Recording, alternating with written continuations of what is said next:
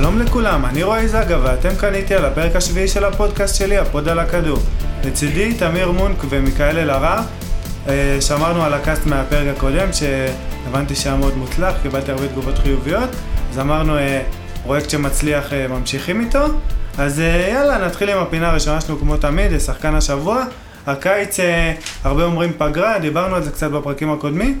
הקיץ, אני באמת חושב שהוא רותח מתמיד, יש המון טורנירים, חלקם רמה יותר גבוהה, חלקם פחות, דווקא טורנירים עם הרמה יותר גבוהה, זה לא בדיוק כמו שציפינו להם. ונתחיל, תמיר, מי שחקן השבוע שלך? אולי שחקנית? אתה צודק לגמרי רועי, קודם כל שלום לכולם, שמח לחזור ולהמשיך, ומיקאל, כיף לראות אותך כאן שוב איתנו. תודה רבה על האירוח. תמשיך להגיע. אני בחרתי בשחקנית האמת, מייגן רפינו, שנתנה משחק מדהים מול צרפת, שחקנית ברמה מאוד גבוהה, ומה שאני אוהב זה שהיא קודם כל לוחמת, לא רק על המגרש, גם מחוצה לו. אני בטוח ששמעתם כולכם את כל הפמפומים שהיה בזמן האחרון עליה, על הפעילות החברתית שלה, על זה שהיא לסבית מוצהרת ונלחמת על הזכויות של קהילת הלהט"ב ומיעוטים באופן כללי. מגיעה משפחה של קצינים בצבא האמריקאי, מאוד פטריוטית, אבל גם יודעת להילחם על מה שהיא חושבת שהוא באמת צודק. ובסופו של דבר רק ניתן את הנתון של 5 שערים ו2 בישולים עד כה במונדיאל, שחקנית באמת מרשימה. אז אנחנו עוד ניגע בהמשך, יש עוד הרבה, גם לי יש כמה דברים להגיד עליה, אבל לפני זה אני רוצה לדבר על אם דיברנו על ייצוג לכדורגל הנשים, אני רוצה לדבר על שחקן מיורו הצעירות. אני הלכתי על החלוץ הגרמני לוקה ולצ'מית הצעיר, שמשחק בפרייבורג. אז בעצם הוא בכלל בטורניר עם 7 שערים ובישול, שזה הכי הרבה בטורניר מ-2009 בעצם, מרקוס ברגה עם 7, ועוד נשאר לו משחק אחד הערב, את הגמר, שאני משער שהוא יכבוש גם בו, אבל זה עוד חזון למועד כמו שאומרים. אז נתן בעצם טורניר באמת מעולה, סחב את גרמניה לגמר, כמובן שמעורב הכי הרבה שערים בכל הטורניר, כבש הכי הרבה, וגם לפי כל האתרים השחקן עם הציון הכי גבוה בכל הטורניר. אני צופה שהוא יגיע, הרבה דיברו על טימו ורניר, אני צופה שהוא יגיע או כמחליפו של ורנר בלייפציג, או אולי אפילו לביירן בדרך העוקפת כמו שאומרים. וגם בו אנחנו עוד ניגע בהמשך ובטורניר בכלל, טורניר שאני מאוד נהנה לצפות בו. ומיקאל, מי השחקן שלך? אני את האמת התלבטתי בין סבאיוס של ריאל מדריד ביורו הצעירות לבין קייזה. אני חושב שמי שלקח זה קייזה, פשוט שחקן עם עוצמות אדירות, הגול שלו גם נגד ספרד, בפצצה לחיבורים שם, העוצמה, המהירות, הכוח. אנחנו הרבה זמן לא ראינו דור כזה של כדורגל איטלקי, ואנחנו רואים פה איזה שינוי, כדורגל האיטלקי מקבל קצת גוון מסוים, אם זה ברמה הטכנית שנהייתה ברמה הרבה יותר גבוהה, אם זה ברמה של מה שהם רגילים, זה הכושר הגופני והעוצמות הפיזיות, אבל פה הם משלבים את הטכניקה, המון הבנת משחק. הנבחרת האיטלקית לדעתי, ביחד עם הספרדית, מאוד הרשימו אותי. והם יכול להיות הודחו כבר בשלב הבתים. נכון, אבל קבוצה מדהימה. סגל שחקנים, עוד פעם, פחות נוצץ כמו שהיה בעבר, עם איסקו, עם תיאגו אלקנטרה, במקרה גם ראיתי את המשחקים פה בארץ. השנה הם באמת באו עם סגל איכותי, אני חושב שקצת היה חסר איכות, עוד קצת איכות, אבל עדיין יש להם שחקנים, גם ספרד, גם איטליה, צופה להם עתיד ורוד. תשמע, קייזה נראה כאילו הוא שנתון מעל כולם, כמה שנתונים מעל כולם. מדהים, אבא שלו גם היה שחקן, אז אתה יודע, זה עולה בגנים. חיה רע. כן, שחקן מדהים. אני חייב לציין גם את דני אולמו, שככה התלבטנו עליו גם פה, שזו הבחירה השנייה שלי בעצם, נותן טורניר מעולה בקופה, אנחנו גם כן גם בו עוד ניגע, אבל את הנתונים שלו והכל אנחנו ככה נציין בהמשך, ככה טיזר כמו שאומרים, ונמשיך. אז בעצם כמו שהתחלנו, כמו שתמיר בעצם פתח, על ראש שמחתנו בעצם מונדיאל הנשים בצרפת, שקצת דיברנו עליו גם לפני בעצם הפרק הקודם, אבל אני יכול להגיד שאני, עם כמה שניסיתי להתכונן גם לפרק הקודם ובכלל הטורניר, אי אפשר כמו לראות את זה בעיניים וככה לראות את הרמה. אז כמו שהתחלתי לדבר גם קודם, בעיניי זה הטורניר היום באמת הכי מעניין בעולם. הקופה יותר מעניין, אפשר להגיד, את הצופה ניטרלית בוודאות, כי יש בו את כל הכוכבים ושחקנים באמת כנראה, לא כנראה, הכי טובים בעולם. לא רק מסי, גם קוטיניו וכל הכוכבים של ברזיל ואורוגוואי וקולומביה. אבל בכדורגל הנשים יש לפני הכל גולים, שזה משהו שקצת חסר והטורנירים האחרים. שעות. אחוזי צפייה מראים שהמונדיאל נשים הוא יותר נצפה. אז רגע, רק מיקאל הזכיר שעות, אני חייב להגיד לך כבר עכשיו את הנתון, שאגב, השוערות עצרו, אם אני לא טועה, 7 פנדלים כבר בטורניר, לא בעדוק רב אלא... אז מה זה אומר? יש משפט שאומר, לא צריך שוער טוב בשביל לעצור פנדלים, לא יחזור לכם המשפט הזה. אני לא מכיר, אבל יותר מזה גם, השוערות... פנדל זה בועט גרוע או שוער טוב? השוערות רובם, הממוצע הצירות בטורניר הוא 82%, שזה יותר גבוה מהמונדיאל גברים.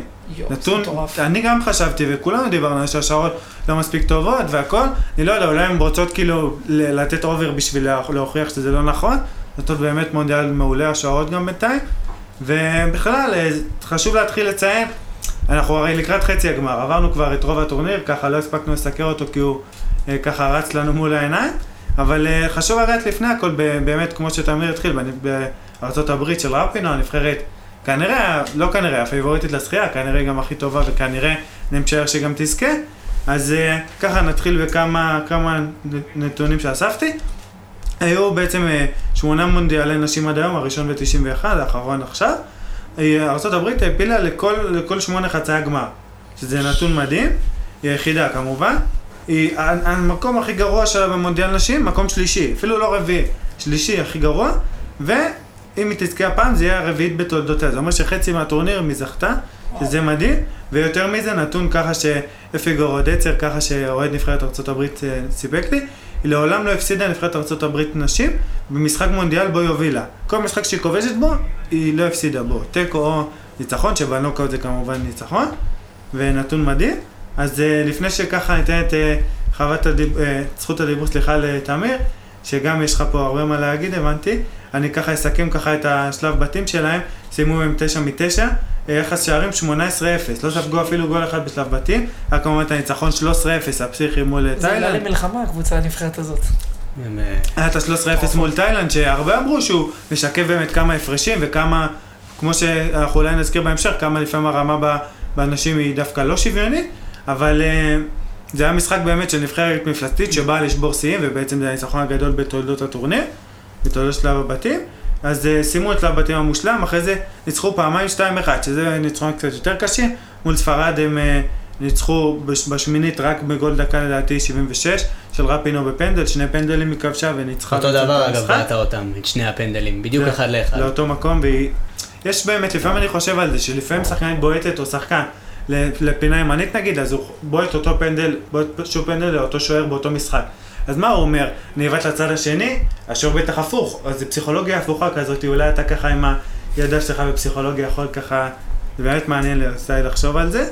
ובקיצור, אז ברבע גמר היא כבשה שער בביתה חופשית בעצם בפתיחה, דקה רביעית לדעתי, שלישית, מול צרפת במשחק הענק, שיש שקוראים לו המשחק הגדול בך של השנה, בכל כולל גברים, זה נדעתי קצת מוגזם, אבל בנשים בוודאות כן. וכבשה גול נוסף במתפרצת לקראת דקה 60 לדעתי, אחרי צרפת סימקה, נגמר 2-1. ובכלל, אז כאילו כרגע מייגן רפינו, שיש עוד מה לדבר עליה שוב, אני אשמח שתרחיב עוד על הצד היותר פוליטי, זה באמת מעניין. כרגע עם 5 שערים, מלכת השערים לצד אלכס מורגן, שגם כן כבשה את כל הגולים שלה במשחק אחד, האמת מול תאילנד. וסם קר האוסטרלית ואלן ווייט האנגליה, 4 שחקניות עם 5 שערים, ויש עוד הרבה מה להוסיף, אבל ככה ניתן לך ככה תאמיר להשחיל את ה... טוב, קודם כל כמה נקודות שאני רציתי לציין עוד לפני שנגיע למחקר שאני רוצה להראות אחר כך. קודם כל מבחינת הביתה החופשית של רפינו, אני חושב שכל מי שאוהב כדורגל ואוהב באמת את המהלכים המתוכננים נהנה לראות את זה. זה היה בעיטה שגם אם היא לא הייתה נכנסת בצורה הזאת, היא הייתה נכנסת באיזו צורה אחרת. היא הניחה אותה בדיוק בנקודה שבין השוער, מאחורי ההגנה, ולפני השוערת, סליחה. וזה היה נכנס או מגול עצמי או משחקנית אחרת, או כמו שקרה פעם, עבר בין הרגליים של כולם ופשוט נכנס לשער. אין לשוערת שום סיכוי לראות את הכדור במצב כזה. זה כמו מיקאל גם מאמן בטח יודע ויגיד לכם שתמיד אנחנו מנסים להכניס את הכדורים לקו הזה בדיוק אחרי ההגנה ובין השוער, שזה הקו שבו באמת אין מה לעשות אם השחקן פוגש אותו שם. יפה בדיוק, וזה יפה לראות את הדיוק. עוד נקודה שרציתי לדבר, עוד קבוצה, נבחרת שרציתי לדבר עליה זה ההולנדיות. אנחנו ניגע בהם רק בהמשך, אני רוצה שנעבור נבחרת? אתה רוצה לעבור נבחרת? אין בעיה, אז... ככה ניתן לכל אחת את הכבוד שלה. אין בעיה, מסכים, מקובל. אז בואו נספר לכם שנייה קצת על איזשהו מחקר שקראתי בזמן האחרון. המחקר עוסק בעצם בהומוגניות, שזה אומר תחרותיות בספורט. מטרת המחקר המקורי שנערך על ג'ודו היה בעצם לבחון את הדרך שבו הוועדה האולימפית בוחרת איזה מתחרים לשלוח לאולימפיאדה. אני לא יודע מי יודע מי מכיר, אבל מותר לשלוח 9 מתחרים בענף הג'ודו, ולא יותר מ2 בקטגוריית משקל, שאתם יודעים שיש קל, קל כבד, יש איזה כמה קטגוריות משקל, ואנחנו צריכים לבחור מתוכם את מי לשלוח. מה שקורה כרגע זה שמי שקובע קריטריון בוחרים מתוכם לפי הדירוג, כלומר אם אני מקום 10 במשקל קל כבד והוא מקום 5 במשקל בינוני, הוא ילך בכל מקרה בלי קשר, בלי להסתכל בכלל על הקטגוריה הזאת באופן רחב. מה שהחוקר אלכס קרומר, אותו חוקר מפעם שעברה שמגיע לו הקרדיט, מגיע ואומר בעצם, זה שיש להסתכל על כל ענף ולראות את רמת התחרותיות, שזה קורא לזה הומוגניות בעצם, בתוך הענף. כלומר, אם הענף הוא מאוד הומוגני, זה אומר שלמשל מקום עשירי יכול לנצח בספירות לא רעה את מקום ראשון. ובענף שהוא מאוד הטרוגני, או קטגוריית משקל במקרה הזה, אז מאוד לא סביר שמישהו מקום עשירי ינצח את המקום הראשון. כשאנחנו חושבים על זה ככה, אם יש לי מישהו שמדורג מקום 15, ובספורט בספורט הומוגני לעומת מקום עשירי בספורט הטרוגני, עדיף לי לשלוח את המדורג נמוך יותר, כי יש לו יותר סבירות לנצח את המדורגים מעליו. איך זה מתקשר לכדורגל? עוד פעם אני אקשר את זה בעצם להשוואה בין כדורגל נשים לגברים, ובמה כדאי להשקיע. עכשיו, אני שם שנייה בצד את כל הפן החברתי והמוסרי וההגיוני וגם הכלכלי שדורש שנשקיע יותר בכדורגל נשים, אין ספק, אין פה בכלל ויכוח. אני מסתכל נטו מבחינת עכשיו, אם אנחנו רוצים להעצים את ההישגים ולהשיג כמה שיותר, בואו נגיד, תוצאות חיוביות עבור מדינת ישראל באופן כללי. מכיוון שיש פחות נבחרות כדורגל נשים שמשחקות באופן מקצועני ברמה הגבוהה, בואו נגיד אם נסתכל על 100 הראשונות או משהו כזה שבאמת נספרות, לעומת הכדורגל גברים, אז המדגם הוא יותר קטן, ובעצם באופן טבעי זה נוטה להיות יותר הטרוגני, כלומר פחות תחרותי. אנחנו יכולים לראות את זה גם קודם כל כמובן בתוצאות שאנחנו רואים, כמו ה-13-0 על תאילנד, שמאוד קשה לנבחרות הקטנות לנצח נבחרות יותר גדולות, ואנחנו יכולים גם במין, סתם נסתכל, נשווה על שני המונדיאלים האחרונים, נשים וגברים שהיו, כלומר המונדיאל הגברים האחרון ומונדיאל נשים, נבחן את שלבי הרבע גמר ושלבי החצי גמר, שפשוט הגמר עוד לא קרה והוא גם פחות רלוונטי. נראה שבאמת במונדיאל נשים הרבע גמר מורכב חמישה מתוך 8 הקבוצות שהגיעו לרבע הגמר היו מחוץ לטופ 10 הקבוצות, ואפילו רוסיה למשל מקום 66, קרואטיה שהגיעה עד הגמר מקום 18, אורוגוואי גם מדורגת מחוץ לטופ 10, ובחצי גמר המיקום הדירוג בואו נקרא לזה ממוצע שצריך כדי להיכנס לחצי גמר באותו טורניר היה 10.25 לפי הדירוגים שהיו לפני הטורניר כמובן. נדבר על דירוג פיפה, לא משנה, קוקה קולה, לא משנה כמה הוא הגיוני או לא, לא משנה כמה הוא הגיוני או לא, בסופו של דבר זה אותו דירוג לשני תחרויות, אז אין צורך להתייחס לזה. נבחרות הנשים לעומת זאת, ניתן לראות שבשלב הרבע גמר הגיעו נבחרות, רק 2 נבחרות שהן היו מחוץ לטופ 10, והדירוג הממוצע של הנבחרות בחצי גמר הוא 5.25, כלומר שמאוד לא סביר שמישהי שמחוץ לטופ 10 או אפילו מהטופ 5 לא תגיע ל4 הנבחרות האחרונות, שזה כבר מראה לנו עוד פעם שבאמת מאוד קשה להגיע לנבחרות הקטנות להישגים בענף הזה. עכשיו זה לא אומר שלא שווה להשקיע, כי זה יכול להגיד דווקא להפך, כי אם אנחנו באמת לא צריכים פחות השקעה כדי לעבור את מה שנקרא הדירוג הנמוך ולהגיע לדרג הגבוה, בדרג הגבוה אנחנו כנראה נזכה ביותר הישגים לעומת הגברים שלהם יהיה קשה וצריך יותר כדי להגיע לדרג הגבוה. אז בעצם מה שאני מנסה להראות כאן זה שעוד זווית על להסתכל על מה אנחנו בוחרים להשקיע ובמה אנחנו מחפשים להשיג הישגים. ושוב אני חוזר ואומר שבלי שום קשר אני חושב שספורט נשים צריך הרבה יותר השקעה בארץ בפרט ובעולם בכלל, ומכל הבחינות אין לי שום ספק כאן, רק רציתי להביא עוד נקודת מבט על הנושא. דווקא מאוד מעניין את הנקודה של התת האחרונה, שבאמת אם נפרוץ כביכול את התקרת זכוכית הזאת של נגיד הטופ 10, טופ 5, כמובן שזה מאוד קשה וצריך המון עבודה להשקיע, כן, אבל אם באמת זה יקרה, זה הנקודה שאני לוקח, אז אנחנו נוכל להיות נבחרת של קבע בשלבים האלה. נכון מאוד, אפילו בטופ 20 אנחנו יכולים להגיע, שאנחנו כן יכולים להגיע. ובכדורגל גברים דווקא לחילופין זה הפוך מהמחקר שנתת, שאם נגיע אפילו לטופ 20, כמו שפרובו מיקאל ככה סיפר לנו על מחקר שווילי רוטנשטיינר, לא מחקר, בעצם המטרה של ווילי רוטנשטיינר זה להגיע לטופ 30, טופ 20, אז... זו השאיפה. זו השאיפה, אז נגיד שאפילו נגיע לשם, שהלוואי כן וזה יהיה מאוד מכובד, אז זה לא בהכרח מקנה לנו מקום בשלבים, אפילו לא במונדיאל בהכרח. בטח לא בשלבים המכריעים במונדיאל, ובנשים, כן, זה בהחלט נקודה מעניינת. אז לפני שככה נמשיך ונדלג מארצות הברית, אני חייב עוד כמה נקודות. אני חייב לתת מילה על השחקנית שהאמת, אני יכול להגיד אפילו, הכי הרשימה אותי בטורניר, זאת לא מישהי שאני משער שאפילו רובכם מכירים, או אפילו רובכן שצפו את הנשים. שמה, טירנה דוידסון, המגנה האמריקאית, שיחקה רק משחק אחד בטורניר, אבל בעצם שני בישולים היא נתנה במשחק מול צ'ילה, והיא בעצם, מה שאותי הכי הרשים, יש לה מצבים נייחים, באמת שדיברתי על זה קצת עם כמה חברים שראיתי את המשחק, באמת אני בוודאות בטוח שבפן הזה של מצבים נייחים היא לא נופלת מהרבה מאוד מגנים שיש לנו בכדורגל גברים, בטח בארץ, אבל גם בכלל היא כנראה מתאמנת על זה באמת בלי הפסקה, כי זה כל כך הרבה דיוק במצבים נייחים, שחקנית בת 20, כן, שבכל זאת צעירה וחסרת ניסיון עוד, פתחה באמת במשחק שהוא ידעו שהוא די חסך חשיבות, ועובדה שהיא עוד לא חזרה לשחק.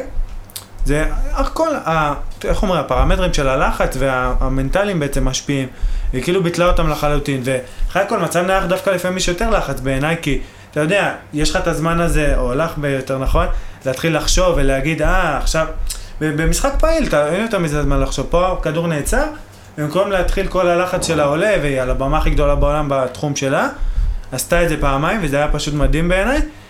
באמת, אני מאוד התרשמתי, ואני מאוד התאכזבתי שהיא הפסיקה לקבל דקות, ואחרי הכל בנבחרת סופר עוצמתית כמו ארצות הברית, כנראה שאין לה מקום כרגע בהרכב. בת כמה היא רואי? בת 20. טירנה דוידסון, משחקת כרגע לדעתי בליגת המכללות האמריקאית. NCAA. שחקנית מדהימה. ובאמת המגנה השנייה, או הראשונה יותר נכון, זו קריסטל דן, שהציגה יכולת ומשמעת הגנתית גבוהה מאוד מול בשתי המשחקים, גם בבתים, אבל בעיקר בשני המשחקים בשמינית וברבע, מול גרסיה הספרדית ודיאני הצרפתית האדירה, בשתיהם הייתה מעולה קריסטל דן, ואי אפשר בלי מילה, סליחה, אלכס מורגן, שהאמת נתנה רק את החמישייה ושני הבישולים האלה, היא לא תרמה מספרית עוד, אבל האמת שזה מספיק לטורניר שלם לפני הכל, המנהיגות שלה זה דבר בעיניי מדהים. אני סיכמתי את הנבחרת האמריקאית בכמה מילים, כתבתי עצמי, קבוצתית ומאוזנת, הכי שלמה שיש. זהו, זה הסיכום שלי. רק נתון אחרון שבעיניי מסכם את הנבחרת הזאת אותו מהכל, שחקה עד כה 5 משחקים בטורניר, וכולם השאר הראשון שלה הגיע לפני הדקה 12. זה כאילו מחץ התקפי מדהים, ושוב, אני לא חושב שיש לה באמת מתחרות, אבל אם כן, זאת רק אנגליה מבין הנבחרות שנשארו, והאמת אני אשמח, בתור החובב הסנסציות לחלוטין אני אשמח, כי יש גם תהליך מעניין באנגליה, וגם בו אנחנו ניגע בהמשך. מעולה. אתה רצית להגעת בהולנד. כן, האמת לא כזה לעומק, רק רציתי להגיד שראיתי קצת משחקים שלה, מאוד נהניתי, זו נבחרת שהיא מצוינת, מאוד חכמה וטכנית, היא מגיעה קודם כל פעם ראשונה בתולדותיה לפי מה שהבנתי לחצי הגמר, ובצדק. וכך גם לטורניר האולימפי בעצם. ונכון, אז מבטיחת הקריטריון. ובנוסף לזה אפשר לראות גם שהעם ההולנדי מאוד מאוד תומך בנבחרת האנשים. יש שם אחוזי רייטינג של, הבנתי ששמעתי משהו כמו 60% למשחקי הנבחרת, שזה מאוד גבוה. וגם אם הנתון הזה הוא לא בדיוק מדויק, בכל אופן אפשר לראות שהמועדים מגיעים וצופים, וזה מאוד יפה לראות. עוד משהו שקטן שרציתי לציין זה את שוודיה, שאתה רוצה להגיע לזה? אז אני עוד כמה מילים על הולנד, עוד פעם, אני ככה חושב שמגיע להם קצת יותר הרחבה. אז מלבד זה שבאמת הרייטינג מדהים והכל, אז בעצם אמרנו, אצלה הבתים היא סיימה עם מאזן מושלם, עם 3 ניצחונות, בשמינית עברה את יפן עם צמד של מרטנס, לא דריס מרטנס, אלא ליקה מרטנס מברצלונה, נתנה צמד מדהים, השחקנית... קשורה למרטנס האום? לא, באמת שלא, אבל כישרון יש לה לדעתי לא פחות, ביחס לפחות לענף שלה. אז נתנה צמד מול יפן, שהיפניות באמת כמו בכדורגל, יש להם משמעת טקטית מדהימה, הרבה חילופי מסירות קצרות והרבה לחימה. לא הספיק גם הפעם מול ההולנדיות, כמו שבמונדיאל לא הספיק מול הבלגי. גם היה גולים יפים. ומול איטליה בעצם גם ניצחו 2-0, שני בישולים לספיצה שהיא סיינית ההופעות בנבחרת, גם כן מומחית במצבים נייחים, מה שעוד פעם נקודה שאפשר להגיד על המונדיאל הנשים הזה, מצבים נייחים כמו שאמרתי על דוידסון, ויש הרבה מצבים נייחים, שזה באמת כאילו מושג שבו אפשר לבטל בעצם את ההבדלים בין שחקניות או בין נבחרות, כי גם השחקן הכי פחות טוב ברמה טכנית בדריבל נגיד שליטה בכדור, אם הוא יודע להגביע כדור טוב, הוא עושה את מה שהוא צריך וזה יכול לתת המון, אז זה מאוד משמעותי. אז ספיצה היא כרגע עם 4 בישולים, מלכת הבישולים של הטורניר. אז ככה, באמת אנחנו קצת קצרים בזמן, אבל לפני זה חשוב להגעת גם כן בנבחרת אנגליה, שכמו שאמרתי, נבחרת מדהימה. אז ממנה מגיעה, בעצם גם כן נבחרת מושלמת כמובן, ספגה רק שער אחד. ממנה מגיעה מי שלטענת פיל נביל, היא שחקן, הוא קורא לה שחקנית הטובה בעולם, מה שלחלוטין כנראה שהיא המגנה הטובה בעולם, לוסי ברונז, שאפשר אולי להזרח אותה ולקרוא לה לוסי ארד, אבל זה יכול להיות נחמד. אז היא בעצם כבר עם שער ו2 בישולים בטורניר, וכאילו אפשר, אם אנחנו נותן נתונים, יש לה נגיד 9 דריבלים מוצלחים, 8 חילוצי כדור, 7 מסירות מפתח, 7 תיקולים מוצלחים. בכל פן בעצם שהמשחק היא מעולה, יש לה שני תארי שאת המשחק בעצם, שבשני המשחקים הכי קריטיים של הנבחרת גם כן בנוקאוט, שזה מאוד מרשים. משחקת בליון המדהימה, קבוצה אלופת אירופה 4 פעמים ברציפות. ואם דיברנו קצת על שוערות, אז חובה להזכיר את קארן ברדסלי, שהיא שוערת בסיטי. יש לה בעצם בארבעת המשחקים, שהמשחק אחד היא בעצם נחה, 3 שערים נקיים, 11 עצירות, גם כן 92% הצלחה אם דיברנו.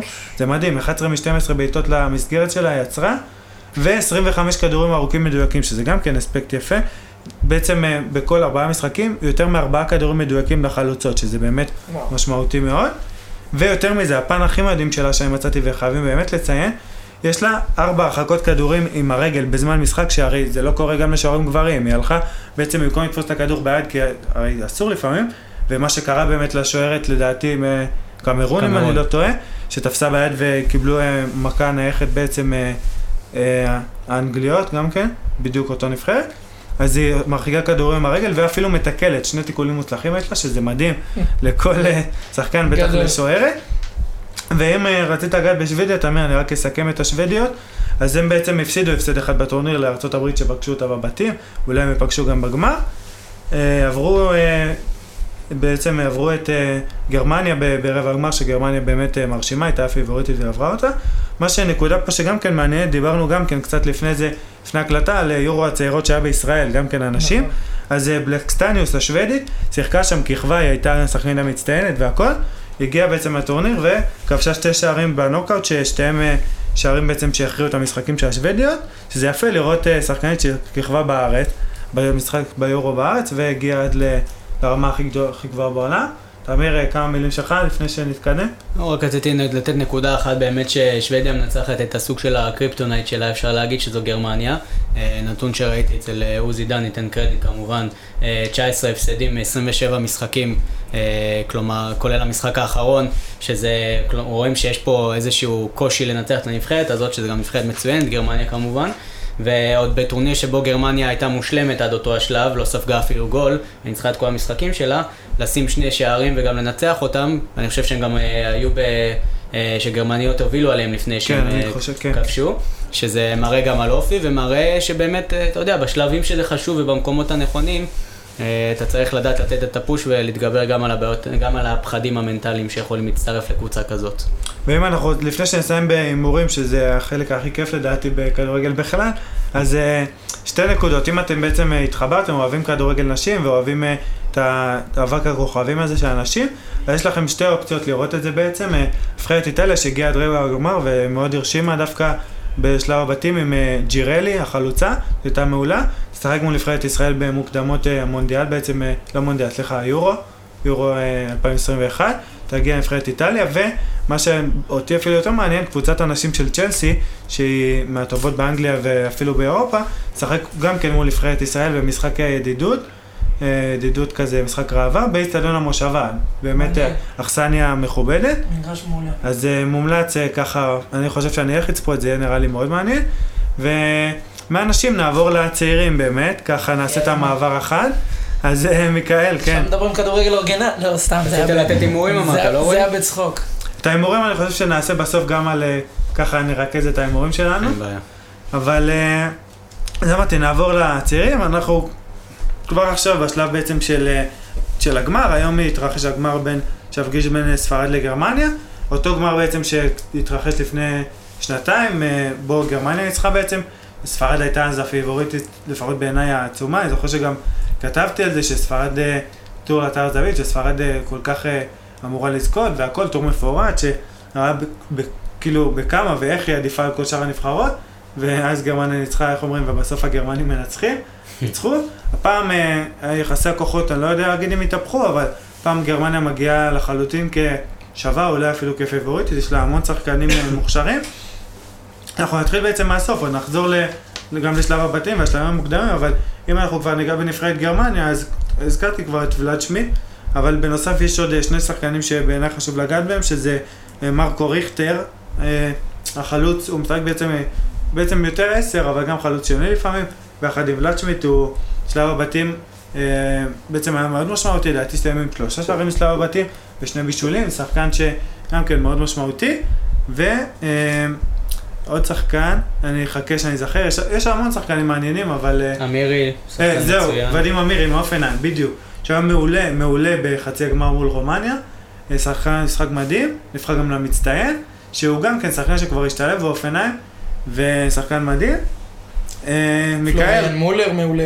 זהו, מיקאל. אלכסנדר נודל, שהשווי המוערך שלו באזור 11 מיליון יורו, גם קבוצות שהמון המון פונות אליו. יש המון המון שחקנים מוכשרים, ג'ונתן טח, הבלם של שלקה. בלם מצוין. שלקה, בלם אדיר, שגם לדעתי... שלקה? לא, לברקוזן? לברקוזן, סליחה. נכון, בלברקוזן, בלם שהיום שווה באזור 40 מיליון יורו, שחקן שמוערך מאוד בקבוצות הגדולות. הוא מעולה, שחק גם בבוגרת כבר. כן, הוא שחק בקבוצה הבוגרת של לברקוזן. של גרמניה. גם של גרמניה, גם... מחמוד דאוד שהוא קשר מצוין. ראית אותו משחק... כן, יש גם מחמוד דאוד נדיר. דאוד זה כבר שם שרץ המון המון זמן. המון המון זמן, כי אני מכיר אותו אישית מהטורנירים של הצעירים, של אנדר 15, אנדר 16, אנדר 17, כמובן אמירי, ארנה מאייר, אקשטיין, נהאוס, יש להם קבוצה מאוד מאוד מוכשרת, אבל אנחנו ישראלים מצויים, אני דווקא אקשר, רועי דיברת על נבחרת גרמניה, אני מדבר על נבחרת ספרד, שאני לדעתי נבחרת מדהימה, קודם כל המאמן שלה, חוסי לואיס דלפוינטה, גם בעברו היה שחקן, אימן את אלווס ואטלטיקו בלבאו, מאמן כבר כמה שנים בנבחרות הצעירות, אם זה אנדר 19, 18 ועכשיו את אנדר 21, כמובן, אנחנו מכירים כולם את השמות המפורסמים, ברוך המאורל מריאל מדריד, יש לנו את פאביאן רויז. השחקן ספציפי שאתה רוצה להתמקד בו לפני. יש לנו את דני סבאיוס, פורנאלס, שאותי באופן אישי ומרשים, אני עקבתי אחריו בליגה הספרדית. מגיע לווסטהאם. עבר לווסטהאם, שחקן שלדעתי פוטנציאל ענק. מי יש לנו עוד מעניין? מרינו, שהוא גם שחקן שדני אולמו, שגם שחקן שמסומן המון המון שנים, שמשחק בדינמו זאגרב. אתה זורק אבל שמות מיקאל כמו עכשיו למנג'ר, אני רוצה שנתמקד קצת בשחקנים. דני אולמו זה שחקן שגדל בברצלונה, אוקיי, שחק בעברה חופשית לדינמו זאגרב, שחק בקבוצת המילואים והוקפץ לקבוצה הבוגרת, שחקן שמשחק גם כפליימייקר מתחת לשני חלוצים וגם בכנפיים, שחקן עם רגל ימין ושמאל, אותו דבר, גבוה מאוד, מאוד מאוד דומיננטי, אוקיי, 1.77 מטר, שחקן מאוד מאוד פיזי, זה גם שחקן שיצא מהאקדמיות הספרדיות והולך דווקא למקומות כמו דינמו זאגרב שיכולות לשווק אותו ולמכור אותו, שזה אינטרס. אגב, נתון מעניין עליו שהוא סיים כשחקן העונה, שחקן העונה בעצם בליגה, שחקן הספרדיה בקרואטיה, שחקן הזר המצטיין, נכון? ששחקנים שזכו בו זה היו שחקנים, לא, השחקן מצטיין בכלל, שזכה מודריץ', אנדריק רמריץ', המון שחקנים מעניינים, ו בעצם יש לו בעצם, אפשר להגיד שהוא, אם הוא המשיך בדרך כמו של מודריץ' למשל, הוא יגיע רחוק. נבחרת שחשוב לגעת בה לפני שנתקדם. לפני שאתה עובר, אבל אני רוצה להגיד משהו על פאביאן רויז ועל סבאיוס. אני ימני מנצ'סטר יונייטד עכשיו, ימני מנהלת מנצ'סטר יונייטד. במקום כל המרדפים שאנחנו עוד נגיע אליהם, בטח כשנדבר על העברות שכרגע אנחנו רואים, וכל הניסיונות להחתים שחקנים ברמה גבוהה מאוד, אני הייתי לוקח את 12 ילדים האלה, נותן להם, קודם כל יש להם, הם משחקים ביחד הרבה בנבחרות. מי סבאיוס ומי? סבאיוס ופאביאן רויז. שחקנים ברמה מאוד מאוד גבוהה, שמשחקים מצוין ביחד, ואני יוצר אמצע חדש, ספרדי ואיכותי, במקום עכשיו לנסות באותו מחיר להביא שחקן אחד שילך תדע אם הוא ישתלב. יש לך גם פאביאן רויז מנאפולי מצוין, מיגל אולרסבל אדיר, קרלוס סולר מוולנסיה שדפק משחק אדיר נגד ברצלונה בגמר הגביע הספרדי, שלדעתי הוא עשה שם איזושהי הצגה מאוד מאוד טובה. אבל אם נשאר רגע עם באמת הרעיון הזה ליונייטד, אפשר להגיד שעם סבאיוס באמת רוצה, קודם כל הוא מאוד דומה לפוגבה. הוא שחקן שהוא 50-50, אבל יש לו את האוריינטציה ההתקפית הזאת לחלוטין, באמת מאוד דומה, ולחלוטין מחשבה מאוד מעניינת. פאביאן רויז יחסה עליו, כי הוא... ופאביאן רויז יכול באמת, הוא דומה, בעיניי, אם כבר להמשיל עוד פעם, ליונייטד, לאנדרי רדו באמת. דומה, שחקן שיכול להצטרף מקו שני, יפה מאוד, יודע למסור מעולה, ובאמת יכול להיות מאוד נכון, אולי ככה נקשר אותך לראשי יונייטד. אולי. יכול להיות באמת... סגר משכורת. אז ככה סבאיוס, אבל אם ככה יותר מתמקד באמת דיפ דייבינג בטורניר שלו, לפני הכל אני חייב לציין את זה, הוא היה מצטיין גם ביורו הקודם, שאמרתי כמה ספרדית הטובה, היה מצטיין ביורו הקודם, ועכשיו הוא בעצם בטורניר עד כה ב5 משחקים, הוא עם... לא, 4 משחקים, סליחה, עם 2 שערים ו2 בישולים, קודם כל שעוד פעם, בעיניי זה לא האספקט הכי משמעותי במשחק שלו, עוד פעם, בנוסף לזה, הוא מוביל את כל הטורניר בדריבלים, מסירות מפתח, איומים לשער וסחיטת עבירות. בכל המדדים האלה הוא מוביל את הטורניר. אפילו, עוד פעם, דיברנו על קייזה, דיברנו על שחקנים אחרים, גם כי הוא שחק משחק יותר, כן? כי הוא הפיל בעצם לחצי הגמר ולגמר, אז... סבאיוס הרבה יותר... סבאיוס מרחף על המגרש, מרחף. הוא שחקן, עוד פעם, באמת מדומה לפוגבה, הוא שחקן...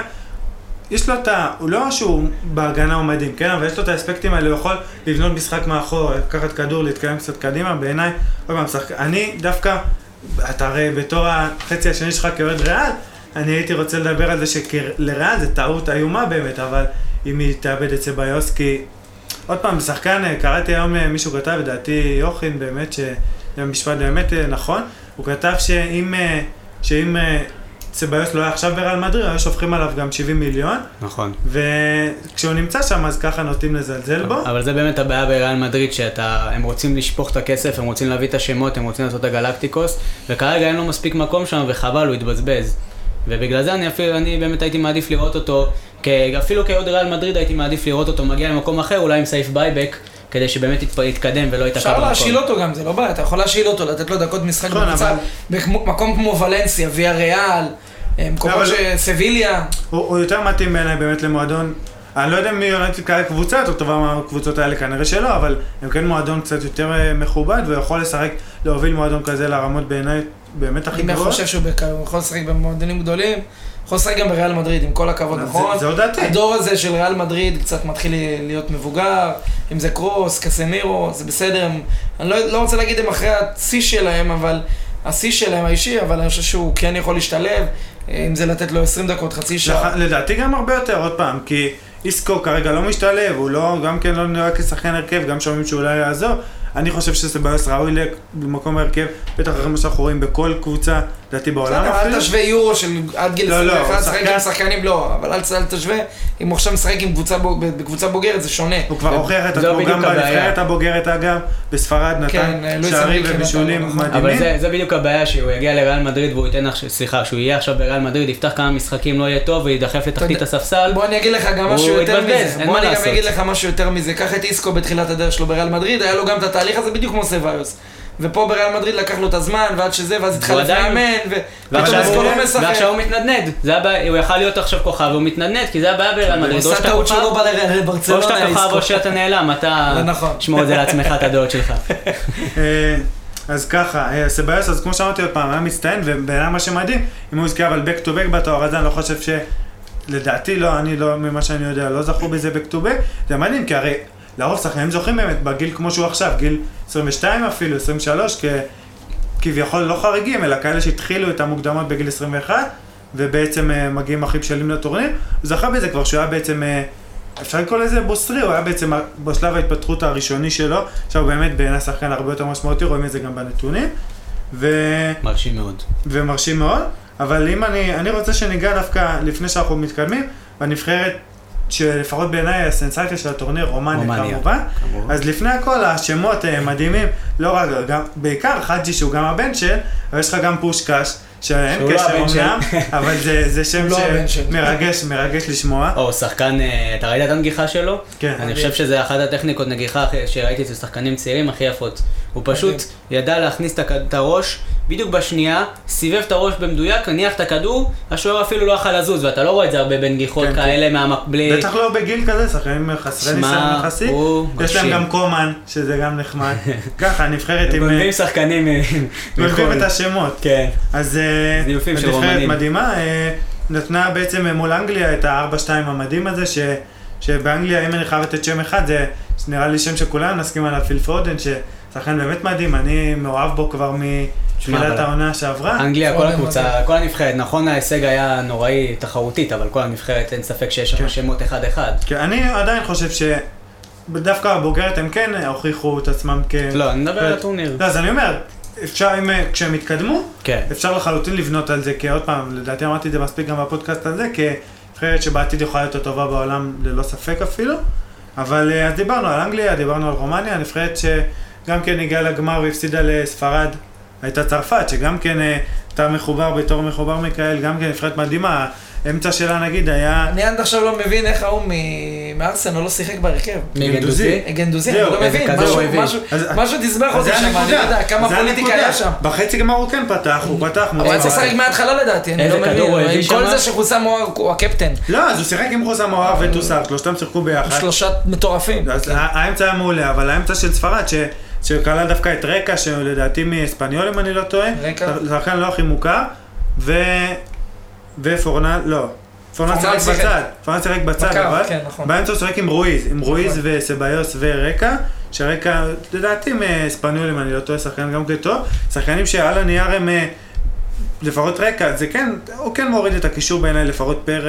כן, רוקה, רועיז וסבאיוס שיחקו בקישור. אז מורידים קצת את השם, בכל זאת... פורנאלס שיחק כנף שמאל, דני אולמו שיחק כנף ימין. והוא נסע במרכז, כן. אז עוד פעם, אז הצרפת, אני בעיניי, עוד פעם, אם אתה הולך פר כישרון, זאת נבחרת הצרפתית היא הכי כישרונית בטורניר הזה. הכי כישרונית. אבל מאוד אכזבה, יש לה גם שחקנים עוד פעם, גם המגנים שכולם כמעט קיבלו גם דקות, אפילו דגבה, שמשחק בפריז, המגן הימני, קיבל דקות, לא המון, אבל כי יש לו הופעות בפריז העונה, מאוד אכזבו, אבל בעיניי... אני רוצה לפתוח איזשהו דיון קטן רועי, ברשותך. מה אתם אומרים, נבחרת האנגליה? זה היה נדמה לי, אולי זה הרגשה אישית שלי, שהם לא בהכרח באו לנצח פה, הם באו לבחון כלים יותר, ואני חושב שזה דווקא גישה לא כזאת, נכון, שזה טורניר שהוא גדול וצריך לנצח בו, אין מה ספק, אבל מיקאל, אתה בתור גם מאמן ומישהו שעובד הרבה עם נערים, אתה יודע שאנחנו יודעים שבאמת הרבה פעמים בגילאים האלה אתה דווקא לא בהכרח רוצה את הניצחון, אתה רוצה את הדרך. בדיוק, אתה רוצה לראות את השחקנים, אתה רוצה לתת להם את הביטחון, אתה רוצה לתת להם את התחושה, לא יודע אם הם צלחו את זה כאן, אני חושב שזה עדיין קצת נכשלו בטורניר הזה, אבל מה אתם אומרים? אתם חושבים שהם באו במטרה לנצח ולשים את השחקנים הכי טובים כל משחק, או שהם באו קצת... לא, אני מדבר על אנגליה.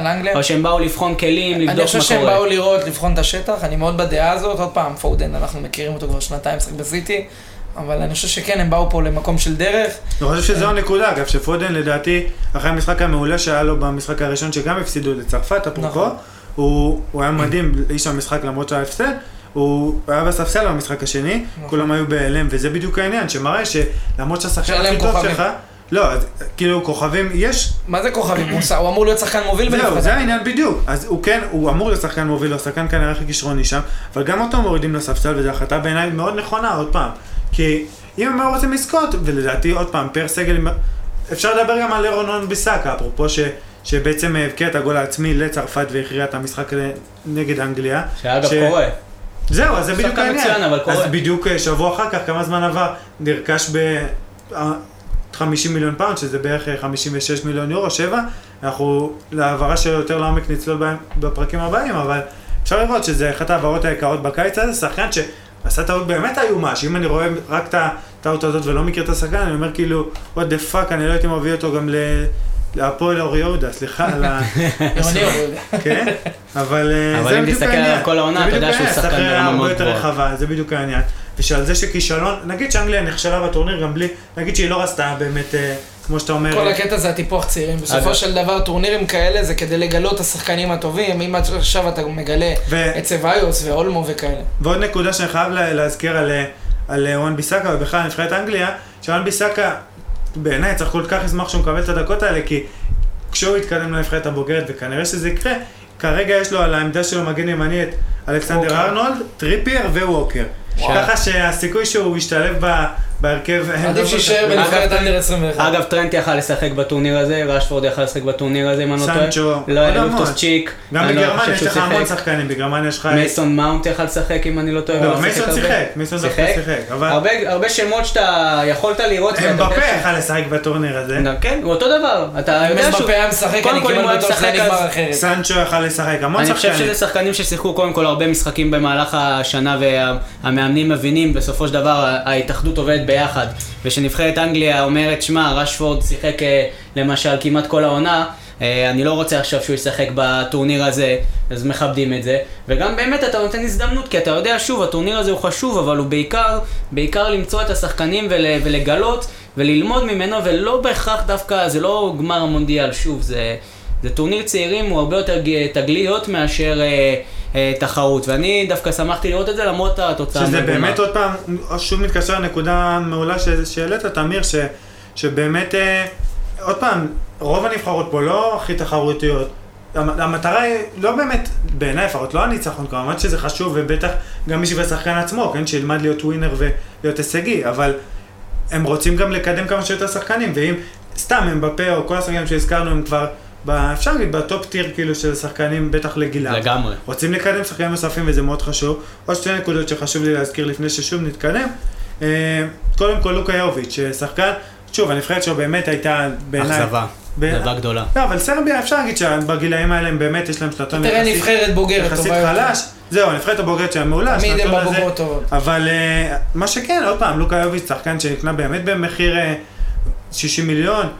נתן באמת עונה אדירה. עוד פעם, זה סימן שאלה, הוא נתן את זה בליגה גרמנית. לא, ליגה גרמנית היא ליגה חזקה. היא לא, היא ליגה חזקה, אבל בוא נראה איך היא תשתלב בליגת אלופות. זה לא הנקודה, קנו אותו בסכום כזה, אפשר להערר על זה. הנקודה שלי, 0 שערים זה בכל זאת מאוד מאכזב, ויחדת, אני מאוד התאכזבתי. אבל כמו שאמרת, הנבחרת מאוד גרועה. כן, אבל... קשה, אתה יודע, קשה. נכון, אז זה כמו שאנחנו עוד נדבר בהמשך גם, אבל אפילו על מסי בנבחרת שיחסית בטח לארגנטינה היא מאוד גרועה. מצפים ממנו להמון, אז לוקה יוביץ' שביחס לנבחרת... גודל הציפייה כגודל האכזבה. לחלוטין. עוד נקודה, אנחנו דיברנו על רומניה, נקודה שבעיניי חייבים להזכיר, ואולי יכולה עוד פעם להתקשר כדורגל הישראלי בפן היותר, אני קורא לזה בנייתי, לא יודע, הראייה עתידית. דיברנו על רומניה, יש את האקדמיה של גיאורגי חאג'י, שממנה הגיע גם הבן שלו, וגם פושקש, בעצם 11 שחקנים מתוך ה-23 בסגל. הגיעו מהאקדמיה הזאת, שהיא לא אקדמיה של קבוצה בעצם, של... זה כמו באמת שיש בישראל את... זה כן קיים, בית הנבחרות. ברור. רק ששם זה לא פרויקט בעצם של המדינה, אלא פרויקט של חאג'י שבתור שחקן בעצם... הוא היה שחקן כנראה או לא כנראה, טוב בתולדות רומניה, ובוא נגיד, עשה מספיק כסף לביתו, כמו שאומרים. אז הוא החליט לשפוך את הכסף שלו על בעצם על הכדורגל. זה פרויקט מאוד נכון, כי בתוך שאתה הולך לתוך פרויקט של המדינה עצמה, הרבה פעמים יש בזה המון עסקנות, ורוצים לקדם בעיקר את מי שיש לו הרבה יותר סיכוי להיות כוכב, ויותר בנוי פיזית, ובאמת אם כבר דיברנו, אז סתם פליקס, שאתה כל כך אוהב תמיד לדבר עליו, הוא נזרק מפורטו בגיל 15 כי הוא היה צנום. אז גם ג'ורדי אלבה בגיל 13 נזרק מברצלונה, גם מודריץ' ויש המון שחקנים. גריזמן. אז חאג'י בעצם מקדם את זה, חלק מהסיסמה שלו הייתה, אני אקדם את כל מי שלא רוצים אותו. אז גם יש שם המון כוכבים, כן, שאנחנו רואים אותם עכשיו שהם גם שחקנים עם כישרון. כוכבים עדיין לא, אבל כן, כישרון. להגיד עליהם כוכבים הם עדיין לא הגיעו. לא, כוכבים ביחד. כוכב זה שחקן שמגיע לדעתי היום, אם אתה אומר מה זה כוכב, הגדרה זה גם נושא פילוסופי אחר, אבל לקחת היום ילד באנדר 21, להגיד שהוא כוכב, אם זה לא ברמה של אמבפה, סבבה, אז הוא שחקן ברמה טובה, צריך לראות עוד פעם. כוכב הנבחרת. אני דרך, כן, ברור, אבל זה לא ממקום חס וחלילה ל... אם אני לא טועה שם, 6 שחקנים מהאקדמיה הזאת. לא, 11. בהרכב 6. 6 שחקנים בהרכב מהאקדמיה שלו. הכוונה להגיד כוכב, אני עוד פעם, אני שומע את זה גם בתקשורת, מככב, זה לא משנה. לא, ברור, ברור. זה ביטוי, זה כמו שאתה נגיד כוכב, צחק ברמה, עוד פעם, זה רמה של אנדר 21, זה לא רמה של קצב של ליגת אלופות, למרות שהקצב דווקא זה ביטוי, אח שלי. לא, ברור. זה כמו שתגידו, אתה משחק מושלם. אין מושלם. אז אם הוא נתן, יש ציון 10, נכון? כמו שדיברנו על טאדיץ'. כן, טאדיץ'. אז לא משנה, בקיצור, אז השחקנים האלה, בעצם הוא שילב אותם עם הצעירים, שילב גם שחקנים שהם כביכול יותר בינוניים, ויחד עם לחימה ולמידה טקטית, הפכו לשחקנים בעצם המשלימים החשובים של הנבחרת הזאת. אני לא חושב שאפשר לדבר על רומניה ולא לציין את אנדרי רדו השוער. שהיה מצוין אגב. שפסק באיטליה, בגנואה. בגנואה, והוא היה מצוין, אני לא יודע אם שמתם לב אליו, אבל הוא עצר המון מצבים מצוינים, בעיקר בשלבים הראשוניים, ושווה להתייחס אליו. כן, כן. אתה יצאת לעקוב אחר רועי? האמת שבטורניר הזה לפחות אני... הוא עבר מאינטר לגנואה דרך אגב, סתם שתיאור בעניין, כאילו. כן. בטורניר הזה אני יותר הסתייחסתי באמת להתקפה של רומניה, סליחה, כמו שציינתי. רדו אני עוקב אחריו, כן, כמו שמיקאל ציין, עוד מהימים באינטר. הוא שילמו עליו ככה למעט הציון, 8 מיליון יורו, שזה מאוד מכובד לשוער. לא, שוער באמת נהדר, אבל כמו שדווקא שוערים בעיניי צריכים להוכיח את עצמם כדי להחזיק מהם, כי שוער זה עמדה שבעצם די מנותקת מהקבוצה, וכדי להגיד ש...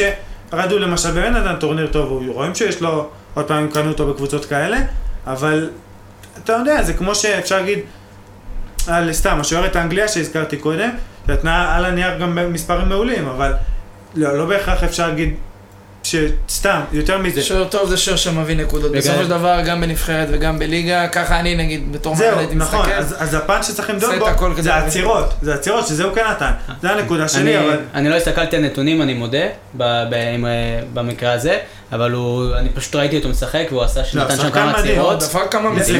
לפני הכל הנקודה שאני הכי מעריך בו זה שהוא, יש לו כל כך הרבה ביטחון והוא מקרים ביטחון, וזה באמת, עוד פעם, זה נבחרת שהיא... אתה רואה שיש שם צעירים, אבל הם יודעים מה הם שווים, כי חג'י אמר להם, כאילו, אתם לא פריירים. רואים גם ברעיונות, הוא אמר להם, כאילו, הוא אומר את זה, סליחה למילה, they are fucking players, כאילו. ואף אחד, כולנו יודעים שהם לא כמו שחקנים באנגליה, סטיינו, באיטליה ובכל הנבחרות האלה.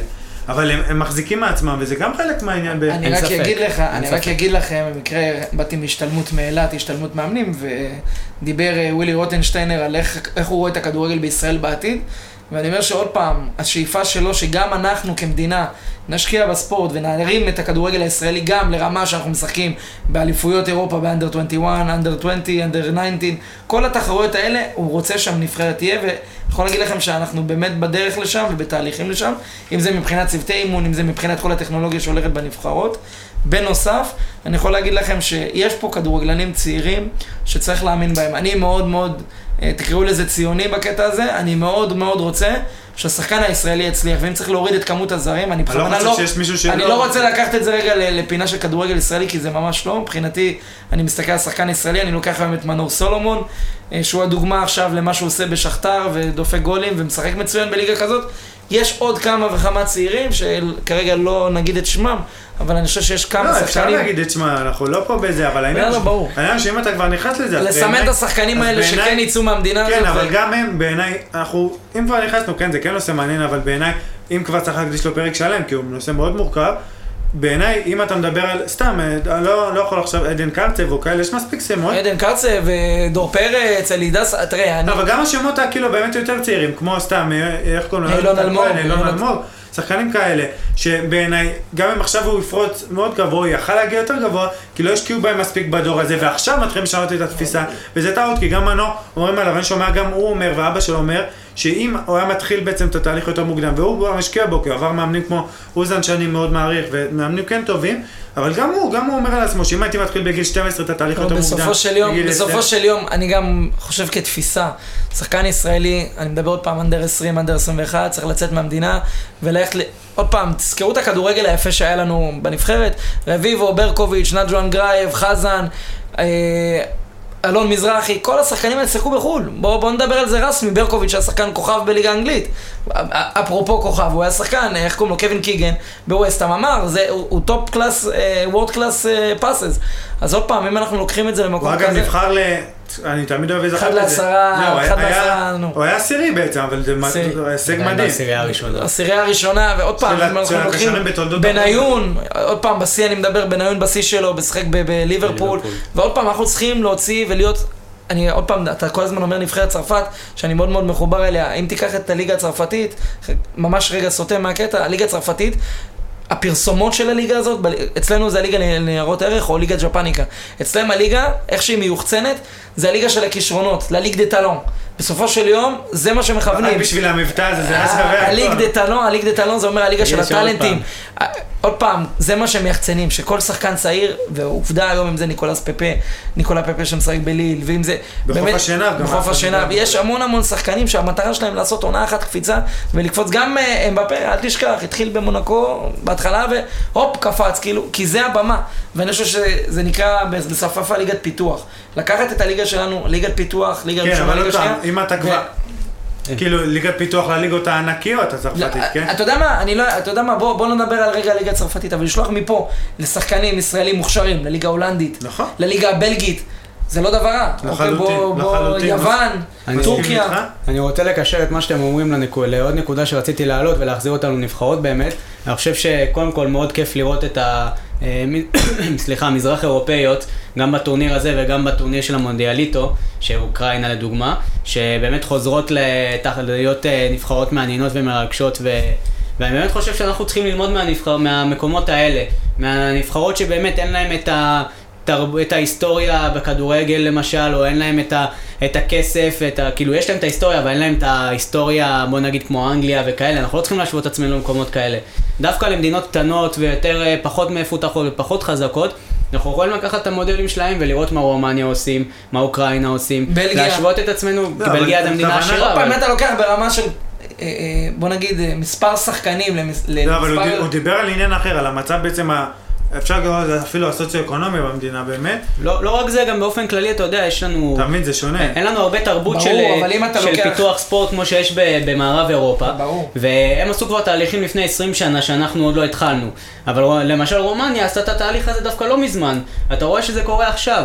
בואו ניצור קשר עם מדינות כאלה, בואו נלמד את מה שהם עשו, בואו נעשה שיתופי פעולה עם מדינות כאלה, כי אנגליה לא תשתף איתנו פעולה, אולי קצת צ'לסי כאן, אולי ברצלונה תעשה פה, אולי אתלטיקו תפתח אקדמיה כאן, אבל בואו נגיד דוגרי, הקבוצות באמת המדינות העשירות האלה והחזקות האלה כנראה שהם לא יחפשו עכשיו לשתף איתנו פעולה, אבל מדינות כמו רומניה במקומות כאלה אנחנו יכולים ללמוד איתם, לעשות שיתופי פעולה ולקדם את הכדורגל שלנו במקום שהוא גם ריאלי ולא רק להסתכל כל הזמן כמו שאנחנו אוהבים להשוות את עצמנו ל-OECD ולמקומות האלה. דרך אגב, ווילי דיבר ואמר בהשתלמות שהוא לא רוצה להשוות את עצמו למדינות גדולות כמו צרפת, פורטוגל, כי אנחנו, א', קודם כל הוא מסתכל על כמות אזרחים וכמות ספורטאים כדורגלנים שיש בספורט. מעט מאוד בארץ. בדיוק, אנחנו מדינה שהיא 8 מיליון והוא לא רוצה לפספס אף טלנט ואף שחקן, לכן היום הוא גם יוצר עוד מרכזי פיתוח לשחקנים צעירים, משקיע, מביא אנשי מקצוע מבחוץ, אם זה המאמן המנטלי, שהשחיין האולימפי שזכה כמעט ב-37 מדליות.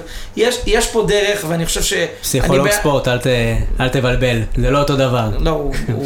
פסיכולוג, הוא לא מאמן. כן, אבל הבן אדם לקח 37 מדליות, נכון, אנחנו כולנו רוצים... אנשים ישראלים שיקחו, אבל פעם מה שהוא עושה פה, ואני בעד לתת לבן אדם כזה, לעשות את התהליך, לעשות את המהלך, אז אני ככה מרים לו שבעזרת השם יעשה ויצליח. אז ככה מווילי רוטנשטיינר נטוס ככה לדרום אמריקה, לקופה, לקצב הלטיני. תהיו לך צבא. זהו, לך הלטיני. אתה מחכה? תרתי נשמע. יש לי עוד קצת זמן, אבל בינתיים אנחנו, כן. עוד קצת. כן, בקיצור, אז אנחנו עכשיו, הקופה מגיע גם כן לשלבים המכריעים. עוד פעם, את האימורים נשאיר לסוף גם כן, ככה נרכז אותם. הקופה מגיע לשלבים המכריעים, יש לנו השבוע בעצם את חצי הגמר, חצי גמר בעיניי שוב, אני לא יודעת כמה רמת הכדורגל תהיה גבוהה, אבל ברמת העניין... לקחת אותי קשה, הכל לא, בזה. לא, אני מסכים עם זה לחלוטין, אנחנו עוד ניגע בזה.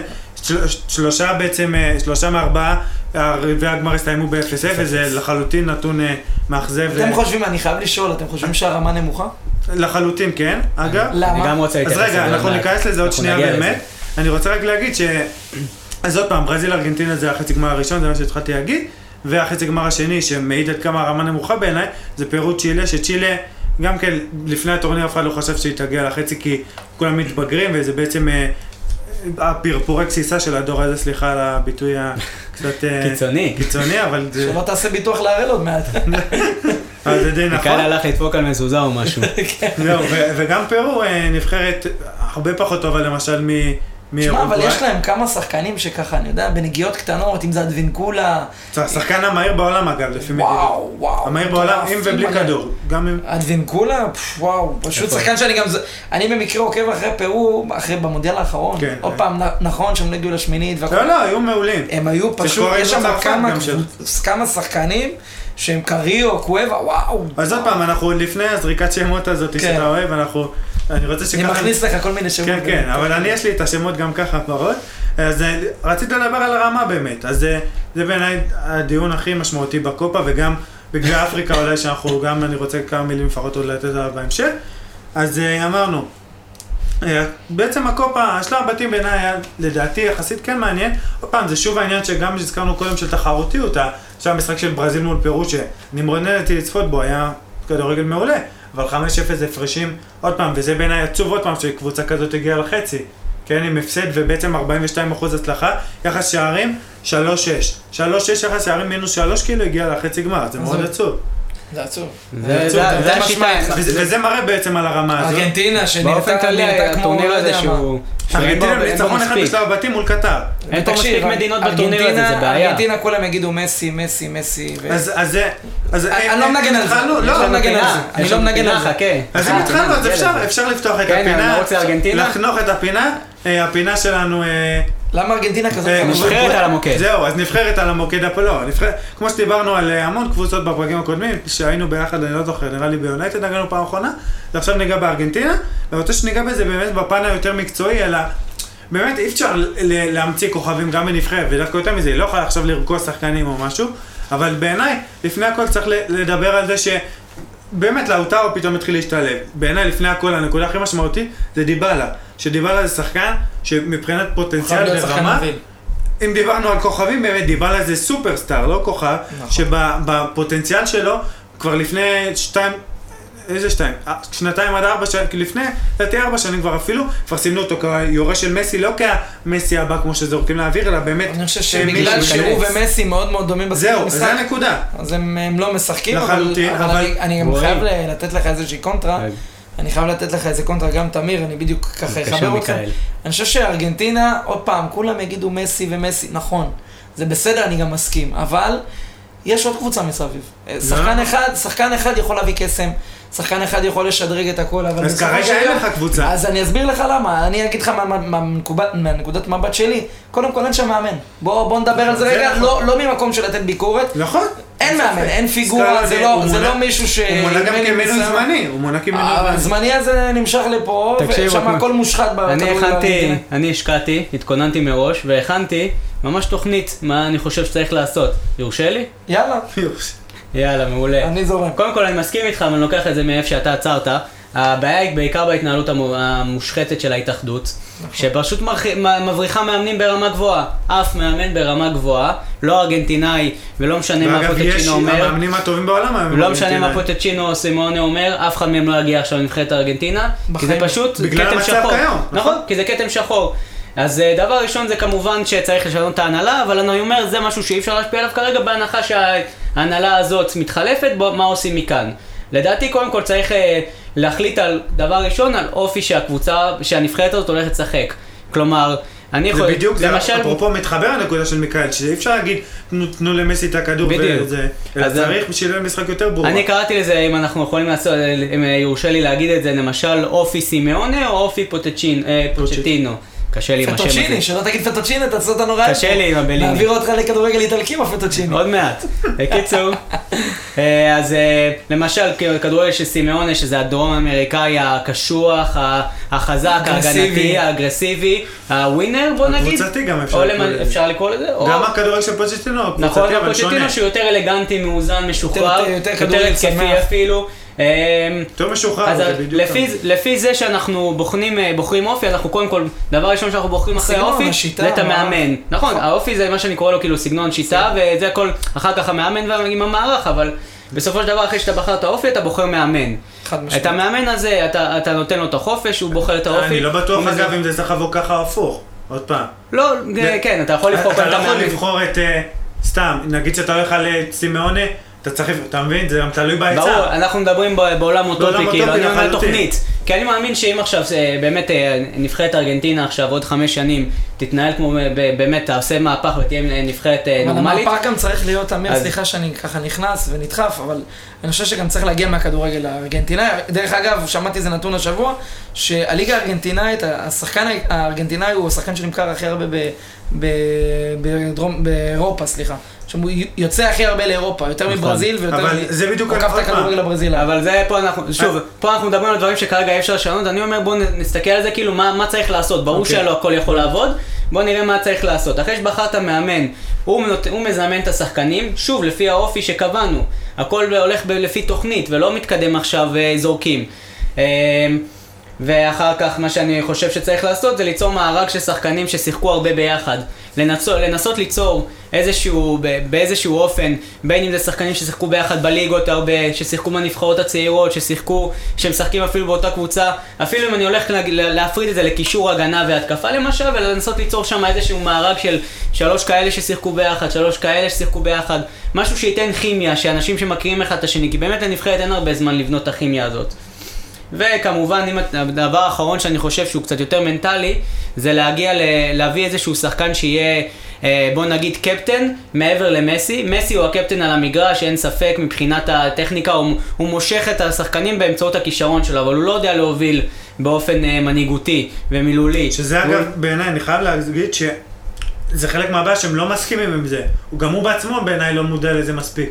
שוב, אתה יודע, כנראה שמה שאני אגיד כאן ילך אחר כך וישמע בפודקאסטים ברחבי הארץ ולא יגיע יותר רחוק מזה, אבל סתם, אתה יודע, בוא נדבר על זה, זה גם מה שאתם חושבים גם תגידו בשמחה ונדון על זה. אני חושב שצריך למצוא עוד שחקן שיקח על עצמו את הפן, או אפילו מאמן, ייקח על עצמו שלדבר עם התקשורת, שלדבר עם התקשורת, שלדבר עם שחקנים, שלדבר עם השופט, של לעשות ומוס על כולם. מסי זה לא האופי שלו, מסי זה מאוד מאוד אדיש, זה לא עושים מעונש, שאם היום אתה שם צימונה במלצה. צריך להביא שחקן חוץ ממסי, שמסי מוביל על המגרש והוא יוביל את הנבחרת. אתה רואה נבחרת שהיא שמחה ושהיא מחוברת, היא משחקת יותר טוב והיא אובר-אצ'יבינג, לעומת נבחרת שהיא מאוד קשה להם והם לא אוהבים אחד כשנגד מנהיג. זה גם הבעיה של מסי בברצלונה, במשחקים של ברצלונה.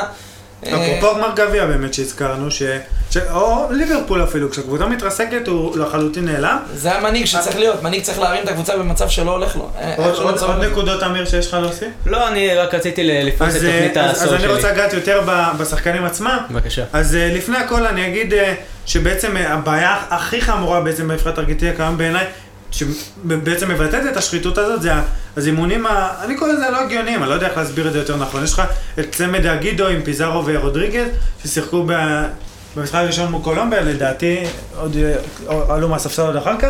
זה בעצם שחקנים שלא ראויים ללבוש את החולצה הזאת של ארגנטינה, גם רנטו סערביה שנתן כמה משחקים איומים. בעיניי לפני הכל דווקא השחקן שאני הייתי בונה עליו, הוא לא המנהיג הכי גדול, אבל חייב להשתלב בנבחרת הזאת. לא סלשו באמת זה בעיניי חייב להיות מנהיג, אבל לפני הכל, השחקן שלדעתי יש לו הכי פוטנציאל מאוד מאוד גדול, זה פויט מטוטנהאם, שאפרופו פוצ'טינו, שחקן שאנחנו רואים כבר בגיל 21 מול אייקס למשל, שהוא נכנס לרבע שעה, ראינו איזה ביטחון יש לו, ילד בן 20, התחיל לעשות שם דריבלים על השחקנים של אייקס שהם מהטובים בעולם. זה שחקן שגם היום, אמנם הוא צעיר, אבל אם הוא יתחיל להתבשל בתוך הקלחת הזאת המלחיצה, בעיניו הוא יכול להגיע מאוד רחוק. הוא שיחק עכשיו בטורניר. הוא שיחק, אבל לא, רנצו סרביה פתח בימין ברוב המשחקים. דעתי, יכול להיות שהוא פתח לקראת הסוף. הוא לא פתח כבלם, פויט? לא, לא, כמגן. אוקיי. אז זה הנקודה. בעיניי גם את... אז הוא פתח כבלם באחד המשחקים, נכון? בעיניי גם את, צריך להזכיר את תגליה פיקו, כמובן, פתח כמגן, פתח רגע, פויט רק לחדד, פתח כבלם באחד המשחקים והיה באמת חלש, כי בעיניי לפחות הוא פחות טוב כבלם, פתח אחרי זה כמגן במשחק הטוב מול ונצואלה, היה שם טוב כמו כל הנבחרת, תגליה פיקו עוד פעם אמרנו שהוא אדיר, באמת אדיר, בלם באמת טוב, ועוד פעם, בלמים אחרים אין להם כל כך, יש את אוטמנדי ופצלה שהם הכי טובים. פצלה אני גם לא כל כך. זהו, הוא מאוד איטי, הוא מאוד כבד, אבל זהו, בלמים לדעתי כרגע בהיצעה אין כל כך. אבל מה שכן, זה בדיוק העניין, התחלנו להזכיר, אז סליחה, מרכז מגרש, בעיניי אני מחזיק דווקא, פרנדס הוא טוב, מול ונצואלה, היה שם משחק גם, אבל בעיניי הוא לא באמת לרמות האלה. מי שחייב באמת, חייב להעניק את ההפרט הזאת, לפני הכל, זה ג'ובאני לוסלסו, שלפני הכישרון, לפני הכישרון שיש לו, ויש לו בכמויות בעיני הכישרון, יש לו את התחוכמה הזאת, שזה בעיניי אחד הדברים הכי חשובים לשחקן כדורגל, בטח בעמדה הזאת, בטח בקישור, במרכז מגרש, שחקן עם חוכמה מדהימה, ואני גם עוד מחזיק מרודריגו דה פול, ששחק באודינזה, נתן העונה אדירה, גם כן התחיל לקראת הצלבים היותר מאוחרים להשתלב מהנבחרת, שחקן מעולה. אם דיברנו על לוסלסו, באמת הוא לא פותח מספיק, ולא מקבל מספיק דקות בעיניי. אבל תשמעית חייב שחק. אבל זו השלישייה בעיניי שחייבת, גם פרדס, שלפחות בעמדה שלו כקשר אחורי, הוא הכי טוב היום שיש לארגנטינה בהיצע, לוסלסו ורודריגו דה פול, שהם באמת אלה שיחסית שיחקו, אבל הם חייבים לקבע אותם כשלישייה חזקה, כי שחקני כדורגל גם בנבחרת, הם לא מספיק רצים, לא רצים ביחד, ואם הם ירוצו ביחד והשתלבו, זה חשוב מאוד. מסי בעיניי, כמו שהוא באמת פתח מול ונצואלה. אז ארגנטינה יכולה ללמוד מהרצוג ונבחרת ישראל, שרצה כמה מסתכלים. האמת שכן, יש דברים של החלוטין, כן, בטח עם הדרך. מסי בעיניי חייב, מה שהוא עשה לקראת הסוף, לפתוח כ-10 הזה, כפליימקר, ונבחרת זה חשוב, כי דווקא חלוצים יש להם, ברוך השם, איך אומרים, חלוצים יש להם, אז הוא יכול לפנות את המקום בעצם במרכז הרחב ולהגיע מאחורה, כמו שהוא דווקא אוהב וטוב בעצם לשחק.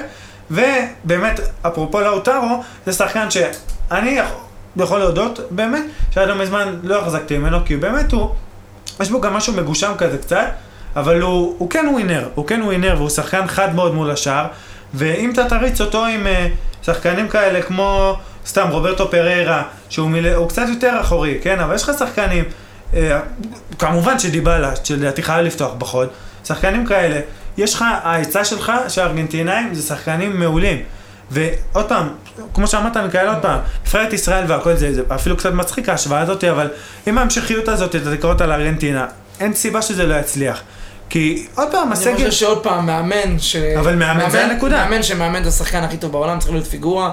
אוקיי, לא הייתי אומר לך להחזיר את המאמן הגדול שהיה של בוקה, אבל אתה יודע, עוד פעם, הוא להחזיר את ביאלסה, צריך להביא דמות, ודמות ששולטת ודומיננטית, ואם, סליחה למילה, אבל אם צריך להוריד את מסי לספסל, שיוריד את מסי לספסל. אני מסכים לחלוטין. חד משמעית, כי עם כל הכבוד. ואם דיברנו על מאמן שהוא... שלא ביצים, שלא וויבוס, כמו שאומרים בספרדית. לחלוטין. אז אם דיברנו על מאמן עם וויבוס, אז זה מאמן שבסופו של דבר התוצאה שלו הכזבה, מאמן קולומביה בעצם, קרלוס קיירוש, שמאמן, לא יודע אם קצת קראת, מיקאל, גם העליתי טור לאתר הזווית, קצת על הדרך שהוא עשה, אבל מה שהכי מדהים זה שבכל מקום שהוא היה, הוא בעצם שינה את הסגל מקצה לקצה, הוא היה באיראן, הפכות האחת לפחות טובות באסיה, ונבחרת קבועה במונדיאל.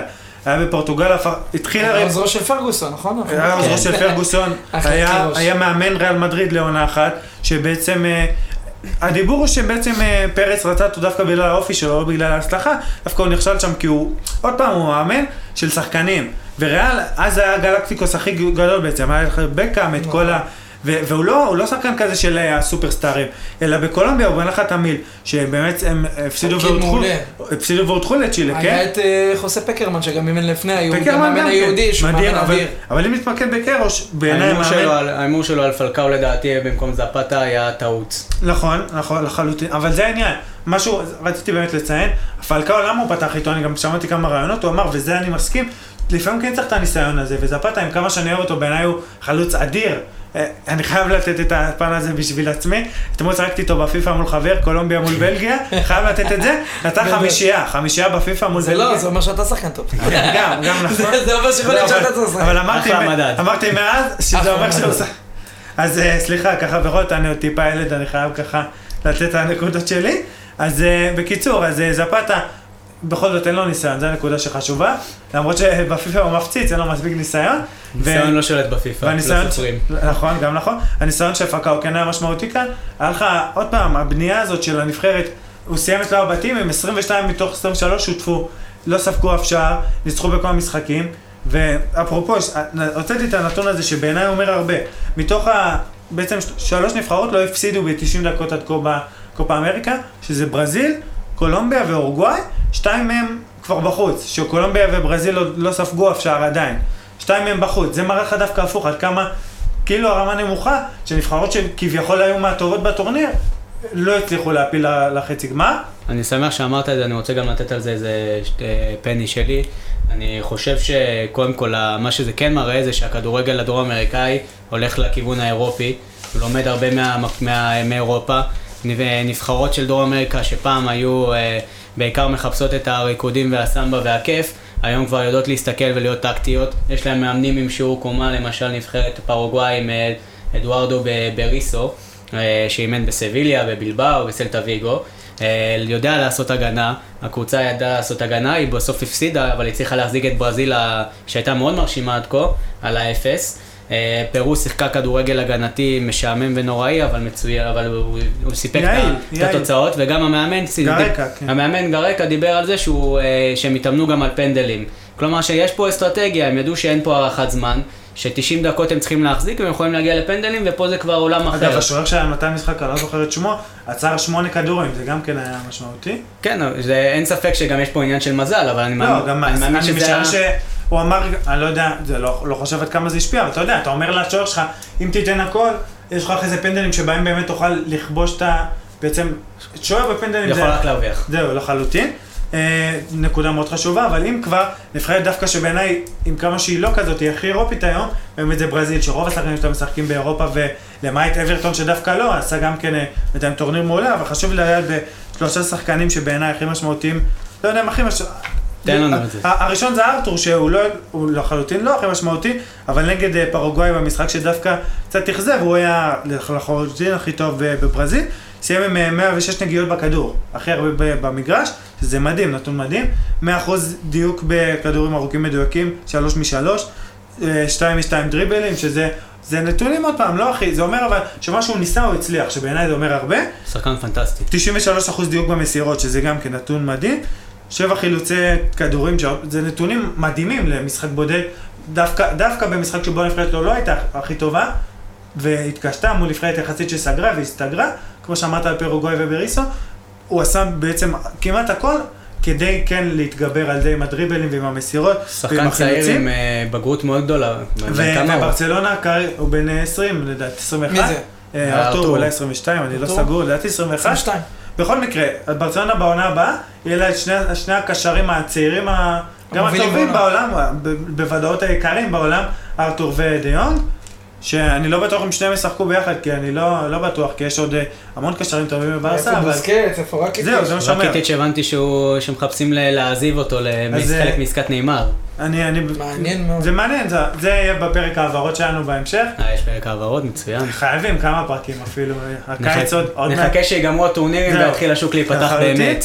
אבל בכל מקרה, שניהם קשרים מדהימים, עוד שני שחקנים שחשוב לדעת, דניאל התחלתי בהתחלה, בשני המשחקים האחרונים, בחמישייה האדירה על פרו ובניצחון בפנדלים על פרוגוואי, הוא היה בשניהם מהמצטיינים בברזיל, בשניהם הוא בעצם, לפי כל אתרי הסטטיסטיקה ולפי העין שלי גם הוא היה, כאילו לא היה אף שחקן טוב ממנו, למשל מול פרו, פירמינו היה מעולה, עוד המון שחקנים היו טובים, אבל דניאל היה מעולה, לדעתי לא פחות טוב מאף אחד אחר, אז הוא קבע שער מול פרו גם כן, שוב, חשוב להזכיר שהוא מ-36, זה בעיניי הנתון, והוא הקפטן של הנבחרת, שאחרי שצ'יצ'ה היה עושה, טיטה, היה בעצם, היה לו את השיטה שבעיניי גם כן חכמה, להעביר את הקפטן בצחקנים, שזה חכם, ובעצם יוצר איזון וכאילו בלנס כזה בקבוצה, בנבחרת, אבל הוא הבין שדני אלווה זה, בטח כשהוא קשיר, הרי במונדיאל הוא גם לא היה קשיר והיה פצוע, בטח כשהוא קשה ויכול לשחק, זה שחקן עם כל כך הרבה ניסיון, והוא באמת מנהיג, דני אבס זה מנהיג.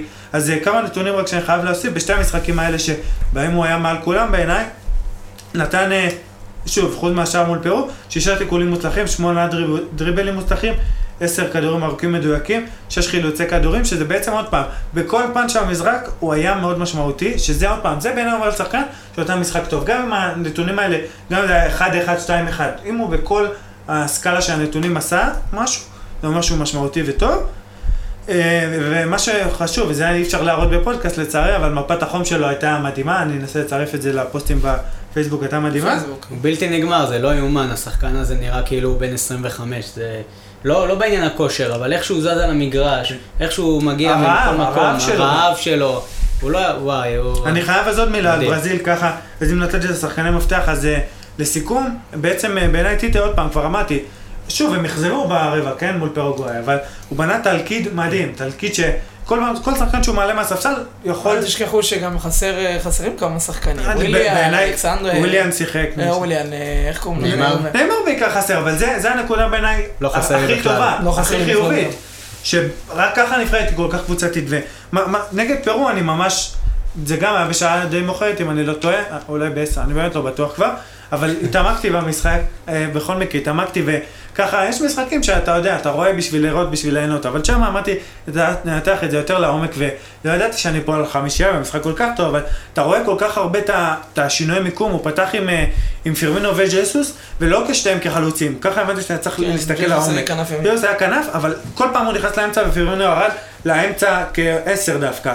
ואז קוטיניו נכנס קדימה. דרך אגב, סתם שתהיה בעניין, אני חייב רגע לעצור אותך, גם שתיקח קצת אוויר, אבל אני חייב להגיד לך שלפעמים לא חשוב השחקן באיזה עמדה אתה שם, חשוב מה ההגדרות שהוא מקבל ומה הוא צריך לעשות, כי אנחנו יודעים בעצמנו שפירמינו זה שחקן שיותר תומך בהגנה מג'זוס, ויותר נלחם, ויותר רז, ויותר משתולל. אז בשביל זה הוא שם את ג'זוס בכנף, כי בכנף הוא...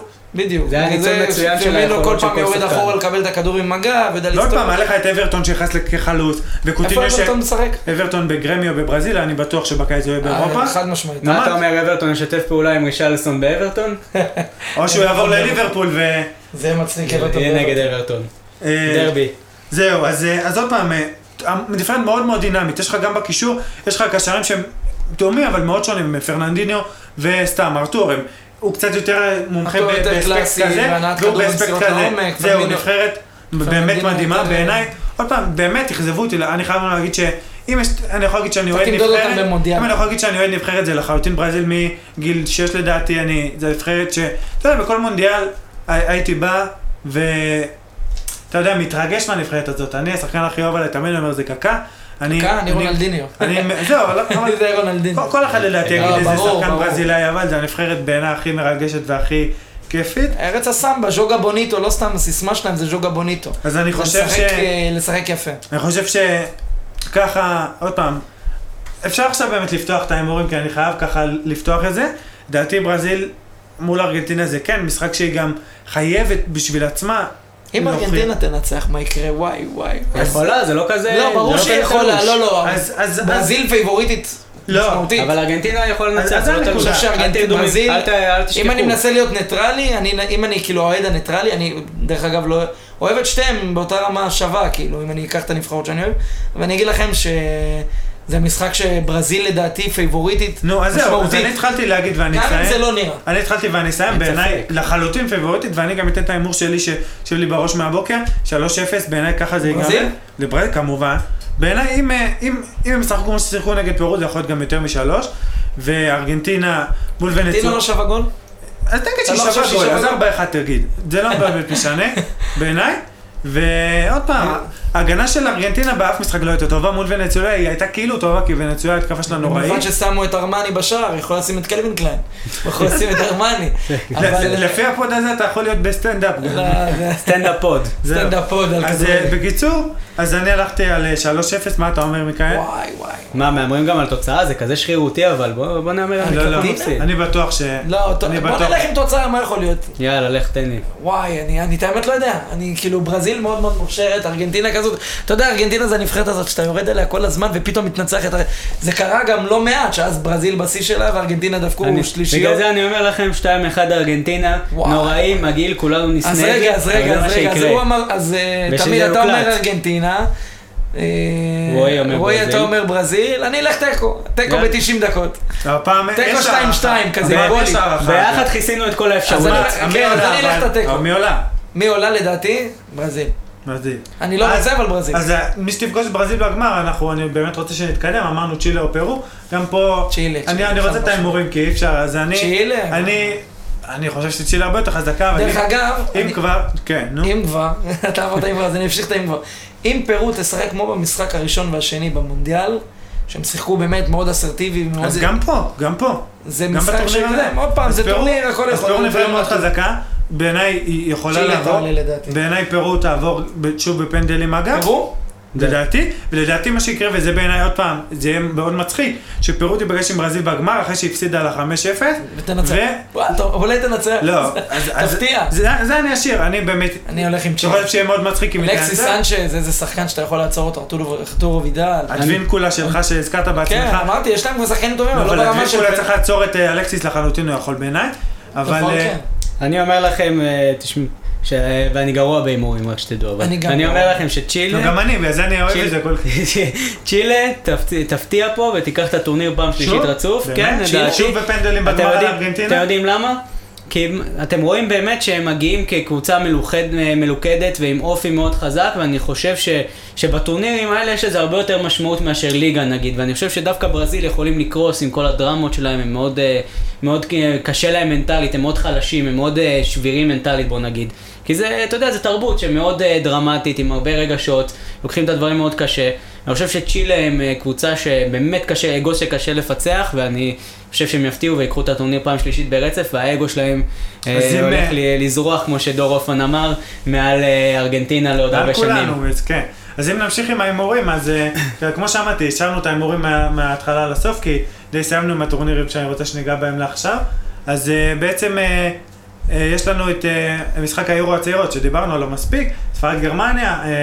אני אגיד שעוד פעם, אני מאוד שם במחלוקת, אם דיברנו על נבחרת כמו צ'ילה שיכולה לעשות back to back, אז גם גרמניה יכולה לעשות, ובלב כבד אני חושב שהיא כן תעשה את זה, יש שם שוב ניצחון לא קל, 2-1 או 1-0, משהו כזה. ספרד, אני אשמח ומקווה מאוד שסבאיוס שוב יהיה מצטיין, כי באמת כן מגיע לו, אבל אני חושב שוולדשמיט יש לו מישהו שיכול לעצור אותו, מה גם שמרכז ההגנה של ספרד, זה החלק הכי פגיע שלה, והאיכו שהוא אומנם בריאל, אבל הוא לחלוטין לא ברמה. הוא גם לא יהיה בריאל עוד הרבה זמן. דרך אגב, אני ככה חייב לתת לכם איזשהו ריקושט מהרשת. אדריאן רביו סיכם ביובנטוס, 7 מיליון יורו בעונה, חתם על חוזה ל4 שנים. זה לדעתי החתמה אדירה להציר את הסגל, במיוחד בקישור שם. אני אישית לא מחזיק ממנו, עוד פעם, העברות אחרות ניגע מהסגל. מחזיק ממנו, אני לא מחזיק מאמא שלו, שעשתה לו צרות, תבוא לברצלונה. מה אתה אומר על גמר הצעירות? זה יותר מעניין אותי. גמר הצעירות? אני עם ספרד. אני גם עם זגה וגרמניה. ספרד. אז אני אהבה... אתה יודע, כדורים שחקים 90 דקות ומי מצליח בסוף? שוב, אמרתי, הלב שלי עם הספרדים דווקא, הלב שלי עם הספרדים. אני גם אגיד לך שסבאיוס ייתן גול. הלוואי, אני מאוד אוהב את הנבחרת הזאת. הנבחרת הזאת זה נבחרת ביחד עם צרפת האהובות עליי, אז אני... זה למה אני תמיד אומר, אני יודע את ברזיל ואת הנבחרת הצעירה של ספרד, תמיד אני אומר את זה.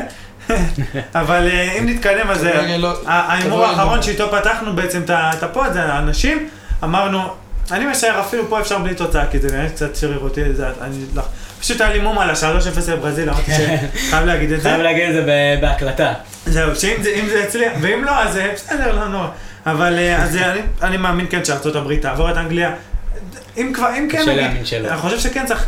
לא להגיד תוצאה מדויקת, אבל זה לא יהיה מאוד קל, זה יהיה לדעתי גם כן בגול אחד, כי גם המשחקים משחקים מאוד מי עבר בגול ואנגליה כן חזקה, ובחצי השני כן תהיה הולנד לדעתי, ועוד פעם, לגמר, אם אני צריך עכשיו להגיד, אז יש לי הרגשה, זה אימור, דיברנו על זה כמה, זה לא תחרותי. הולנד ארצות הברית? תן תמום. יש לי הרגשה שהולנד תנצח. שיהיה זה הפתעה? אפרופו אלופת אירופה, היא תעשה אירופה והעולם, זה ילד, הפתיע את העולם. אתה אומר שהעולם תיקח את הטורניר. לדעתי, כן. עוד פעם, זה הימור.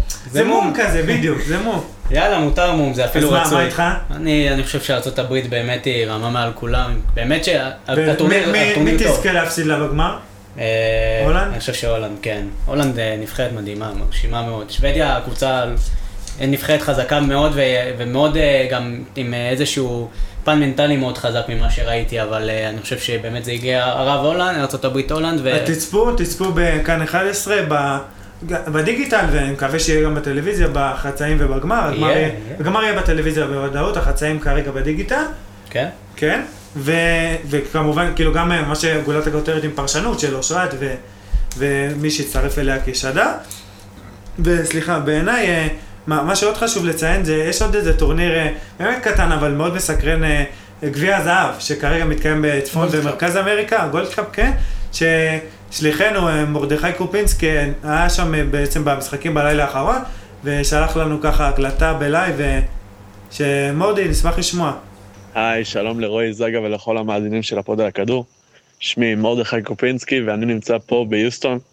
חזרתי לפני שעה קלה מאצטדיון האנרג'י סטדיום, שבו התקיימו היום 2 משחקי רבע גמר גולדקאפ. משחק ראשון, קנדה מול האיטי, קנדה הובילה במחצית 2-0, אני בדיוק הגעתי לאצטדיון לקראת המחצית, היו אז בקושי 20-25,000 אוהדים, חשבתי לא יהיה אווירה מדהימה או משהו. מחצית שנייה האיטי עשו מהפך מדהים, הפכו ל-3-2, ועלו לראשונה בתולדותיהם לחצי גמר הגולדקאפ. משחק שני, מקסיקו קוסטה ריקה, לקראת המשחק האיצטדיון התחיל להתמלות, לקראת דקה 30 כבר הגיע ל-60,000, ואז לקראת המחצית כבר התמלא לגמרי, 70,000 צופים.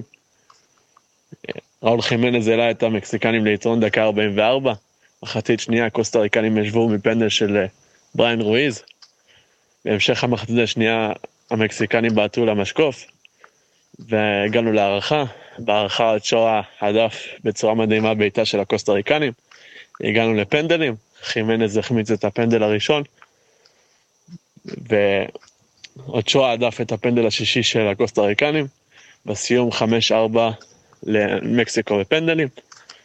אני נמצא בארצות הברית ופה ביוסטון, ואני מרגיש כאילו הייתי במקסיקו סיטי, 70,000 צופים, מקסיקנים, היה מדהים. טוב, אז תודה רבה לך, שמח שנהנית לפני הכל, אחרי ההמלצה שככה שהלכתי אותך כנציג הפוד על הכדור שלנו למשחק.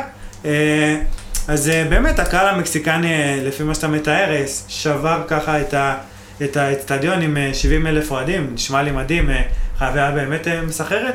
מה שיותר מדהים שהזכרת, ה3-2 של האיטי מול קנדה. הפתעה מוחלטת בעיניי. מדהים, ועוד מהפך, היו בפיגור 2-0, מדהים. הפתעה, הייתי זה הדבר הכי, ובאמת לדעתי, סליחה ואני מתנצל בפני חובבי הטורניר, הייתי זה הדבר היחיד החיובי שאני רואה בטורניר הזה, כי הוא באמת... תמיד כיף לראות את מקסיקו וחימנז. שמע, אבל באמת אתה רואה את התוצאות בבתים, אתה רואה נבחרות כמו קובה וניקרגואה ו... זה פשוט כאילו, לא כדורגל, באמת. אני קראתי רעיון היום. תמיד שהם גם יכולים להיות מעלינו בדירוג של פיפא, זה מצליח. רובם מעלינו. לא. יש להם את כל המשחקים ביניהם. קוטפי בננות ומקלפי אגסים, אחי, אנחנו מתחתם. כן, הם מתחרים ביניהם בכל הקבוצות ההזויות האלה. במרכז אמריקה, שאנשים באים שם רק לגלוש, ופתאום משחקים שם כדורגל. תשמע, אני חושב בכלל, חלוקת הבתים, אתה רואה שזה פשוט כאילו, אתה יכול לסכן, יכולת מראש לכתוב, להגיד מי הולך להיות שם, חוץ מהאיטי שבאמת הפתיע. אז אפרופו הנקודה הזאת, אני היום בקבוצת הוואטסאפ הטובה בעולם שלנו, של הכל על הכדור, אחד הגולשים העלה נקודה שבהתחלה חשבתי שהיא קצת הזויה, אבל אפשר באמת לחשוב עליה כמעניינת, לשלב בעצם את הקופה אמריקה עם הגולדקאפ לטורניר אחד של, בעצם אחר כל זה ייבש את אמריקה, אם אנחנו... באמת... אבל זה יהיה טורניר ארוך. זה רעיון נכון. זה יהיה טורניר ארוך. כמה נבחרות אתה רוצה לשים את זה? בוא נפתח את זה. נגיד 24, לדעתי בגולדקאפ יש, אם אני לא טועה, גם כן 12. אז כמה נבחרות יגיעו באמת מדרום צפון אמריקה, חוץ מארצות הברית ומקסיקו? לא, כולם הגיעו. אבל 24 נבחרות יש לך כמה בדרום אמריקה, כולם כנראה יעלו. לא, כל הנבחרות יעלו. למה, כמה נבחרות יש בגולדקאפ? לדעתי 12, לא? יש שם 4 בתים של 4, לא? אז נגיד 16? 16 נבחרות ועוד כמה יש בדרום אמריקה? 12? אז נגיד, אם אני באמת מפתח את זה, לא, אז יש 12 בקופה, אבל 2 לא... 2 לא משם, אז 10 נבחרות. 10 נבחרות, נגיד שמשם יש 16? נגיד, אז אתה עושה לה מוקדמות של כאילו רק... לא יודע. מוקדמות לא. אז מה, רק 2 לא יעלו? זה כאילו, זה מצחיק, אתה מבין? אז בשביל 2... אולי נביא עוד אורחים, אולי נביא את אדם. אז נעשה המוקדמות, אמרנו 16, אז נעלה כאילו... אפילו רוצים לשחק בכל פעם. אפילו תעלה משם רק 6, כן? נעשה להם מוקדמות, כמו שיש ליורו מוקדם. אז נגיד אפילו תעשה גם מוקדמות בקופה ש... אבל ביורו זה שונה. אולי אפשר לעשות את זה בצורה כזאת, שיהיה לך איזשהו... פלייאוף. כן, כאילו שיהיה את המוקדמות, אבל יהיה הגבלה, כלומר, לא יכול להיות שכל דרום אמריקה תעלה. מה שעוד אתה יכול לעשות, זה גם כן רעיון שעלה לי היום, לעשות את כל הטורניר במסגרת נוקאוט, שיתחיל כ... שתי קונפדרציות נפרדות בעצם, ואז נגיד ברבע הגמר נפגשות. בדיוק. שזה נגיד מעניין. שאתה לא בדרום אמריקה תעלה לבד. יש לך מפגש מקסיקו מול, אפילו ברזיל, שגם במודל האחרון קיבלנו זה מעניין, אפילו ארצות הברית מול כל נבחרה שתגיד, מעניין זה כן. העניין שבאמת בצפון אמריקה יש נבחרות שהן, כלומר אני מדבר מרכז אמריקה יותר, יש נבחרות שהן ברמה שהיא קיקיונית לחלוטין, ותשמע, אין ספק שצריך לתת להם במה, אבל זה פשוט מבאס, זה יוצא באמת... ויש גם את הסיפורים האלה, כמו פנמה שהגיעה למונדיאל ראשון וריגשה אותי לפחות מאוד. נכון, זה יפה. ואפרופו, שוב, אני חושב שהנקודה הכי משמעותית שאפשר לקראת מהפוד הזה, שבאמת אני חושב שהגיע למעל 1.5 שעות, זה כל כך הרבה היה לנו על מה לדבר באמצע יולי, ולא על העברות באמת וכל זה. למה? כי יש, כמו שאני תמיד אומר, זאת אומרת שיש כדורגל בקיץ, וזה לדעתי גם יהיה השם של הפרק, יש כדורגל בקיץ, ויש כל כך הרבה מה לראות, גם אם, נגיד, אתה לא אוהב נשים, לא אוהב צעירים, יש לך את היבשתי, את כל שבעיניי אפשר למצוא בזה עניין תמיד. משחקי, נדלות עכשיו שהתחילו. יש לך, בעיניי, זה קצת לא מספיק מעניין, אבל בסדר. נגיד שאתה לא... תמיד יש למה להתחבר, בעיניי, אנשים מעניין לא פחות. הצעירים, כל אחד במשהו מתחבר, תמיד יש מה לראות, ובעיניי, הנקודה המשמעותית בפרק הזה, שגם אם אתם לא אוהבים הכל, אתם יכולים לגלוש לדקה שמעניין אתכם, לתחום שמעניין אתכם לשמוע, ובטוח ש... אני מקווה, אפשר להגיד בטוח, אני מקווה שסיכמנו את זה בצורה הנכונה והיעילה המעניינת ביותר, אבל ככה... נסיים באחידה? לא, נסיים באחידה שלנו שדיברנו כולנו כמה אנחנו אוהבים את נבחרת ספרד, בטח הצעירה, אז נקשר את זה גם בישראל, והאחידה שלי היא כזאת. היה לנו בעצם את יורו הצעירות בישראל, שבו שיחקה נבחרת ספרד הרי וזכתה, נכון? זוכרים? לא, מיקאל היה שם. הייתי גם כמה משחקים וכמה אימונים. זה לא הנקודה, זה חידה של מאמין שהיא דווקא יחסית פחות קשה, אבל מעניינת מאוד בעיניי. זלזל בנו. סתם, סתם. כמה שחקנים מסגל ספרד הצעירה הזאת שזכתה ביורו בישראל, רשמו לפחות תופעה אחת בבוגרת של ספרד. כמה אפשרויות? עכשיו האפשרויות הן ככה, 7, 16, 12 או 9? 12 לדעתי, לא? אני אחזור אותם, 7, 16, 12 או 9. רשמו לפחות הופעה אחת, עוד פעם מתוך 23 שחקנים בסגל. אני הולך על 12. נשמע לי גם שמה הרבה, כי אני זוכר שממש את כל הנבחרת הזאת הייתה לבוגרת, ולפחות שיחקה שם קצת, אבל כדי שיהיה מעניין אני אלך על 9. אז חשבתי שזה קל, זה באמת הכי הרבה שהיה לנו, זה היה 16, שזה המון. היה שם 16? כן. חשבתי שהיה 12 הכי הרבה. לא, אז לא נורא. לא נורא. אז 16 שזה המון בעיניי, נתון מדהים. ובין השחקנים שהיו שם, אז ככה, קצה המזלג באמת אני זרוק, זה סתם איסקו, היה לנו את מורטה, היה לנו את... סתם, באמת המון שחקנים שהיום... דחיה כמובן, קרבחל. היה לנו את... מיקל מרינו, מרק מונייסה. ג'ורדי אלבה היה או שהוא מבוגר? ג'ורדי אלבה לדעתי גם כן. מי שהיה לנו שם זה... נו, ערך לי מהראש. מורטה היה, רודריגו היה. מאה בלמים. אני עכשיו אשלוף לך את הרשימה ככה, כי זה בכל שחקנים.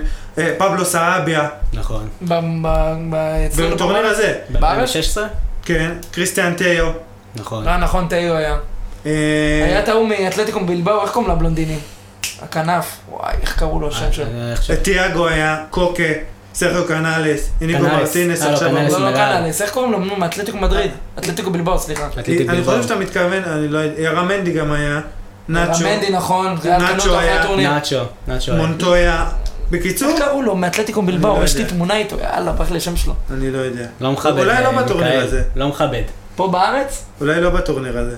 בטורניר פה בארץ אתה מדבר. מוניאין אולי. מוניאין. יש לי תמונה איתו, אפילו הביא לי תיק של נבחרת ספרד. אז... אני לא יכול לשכוח, אתה מבין שחז. אז לסיים בזה, בתמונה של מיקאל עם קרמוניאין, וככה כמה... מי שרוצה את התמונה של מיקאל יכול לפנות אליו בפרטי. חתומה. שלח לו את... תמונה חתומה. נמכור את התיק של נבחרת ספרד. בינת המחיר. אז זהו, אז יש כדורגל בקיץ, ויאללה כדורגל.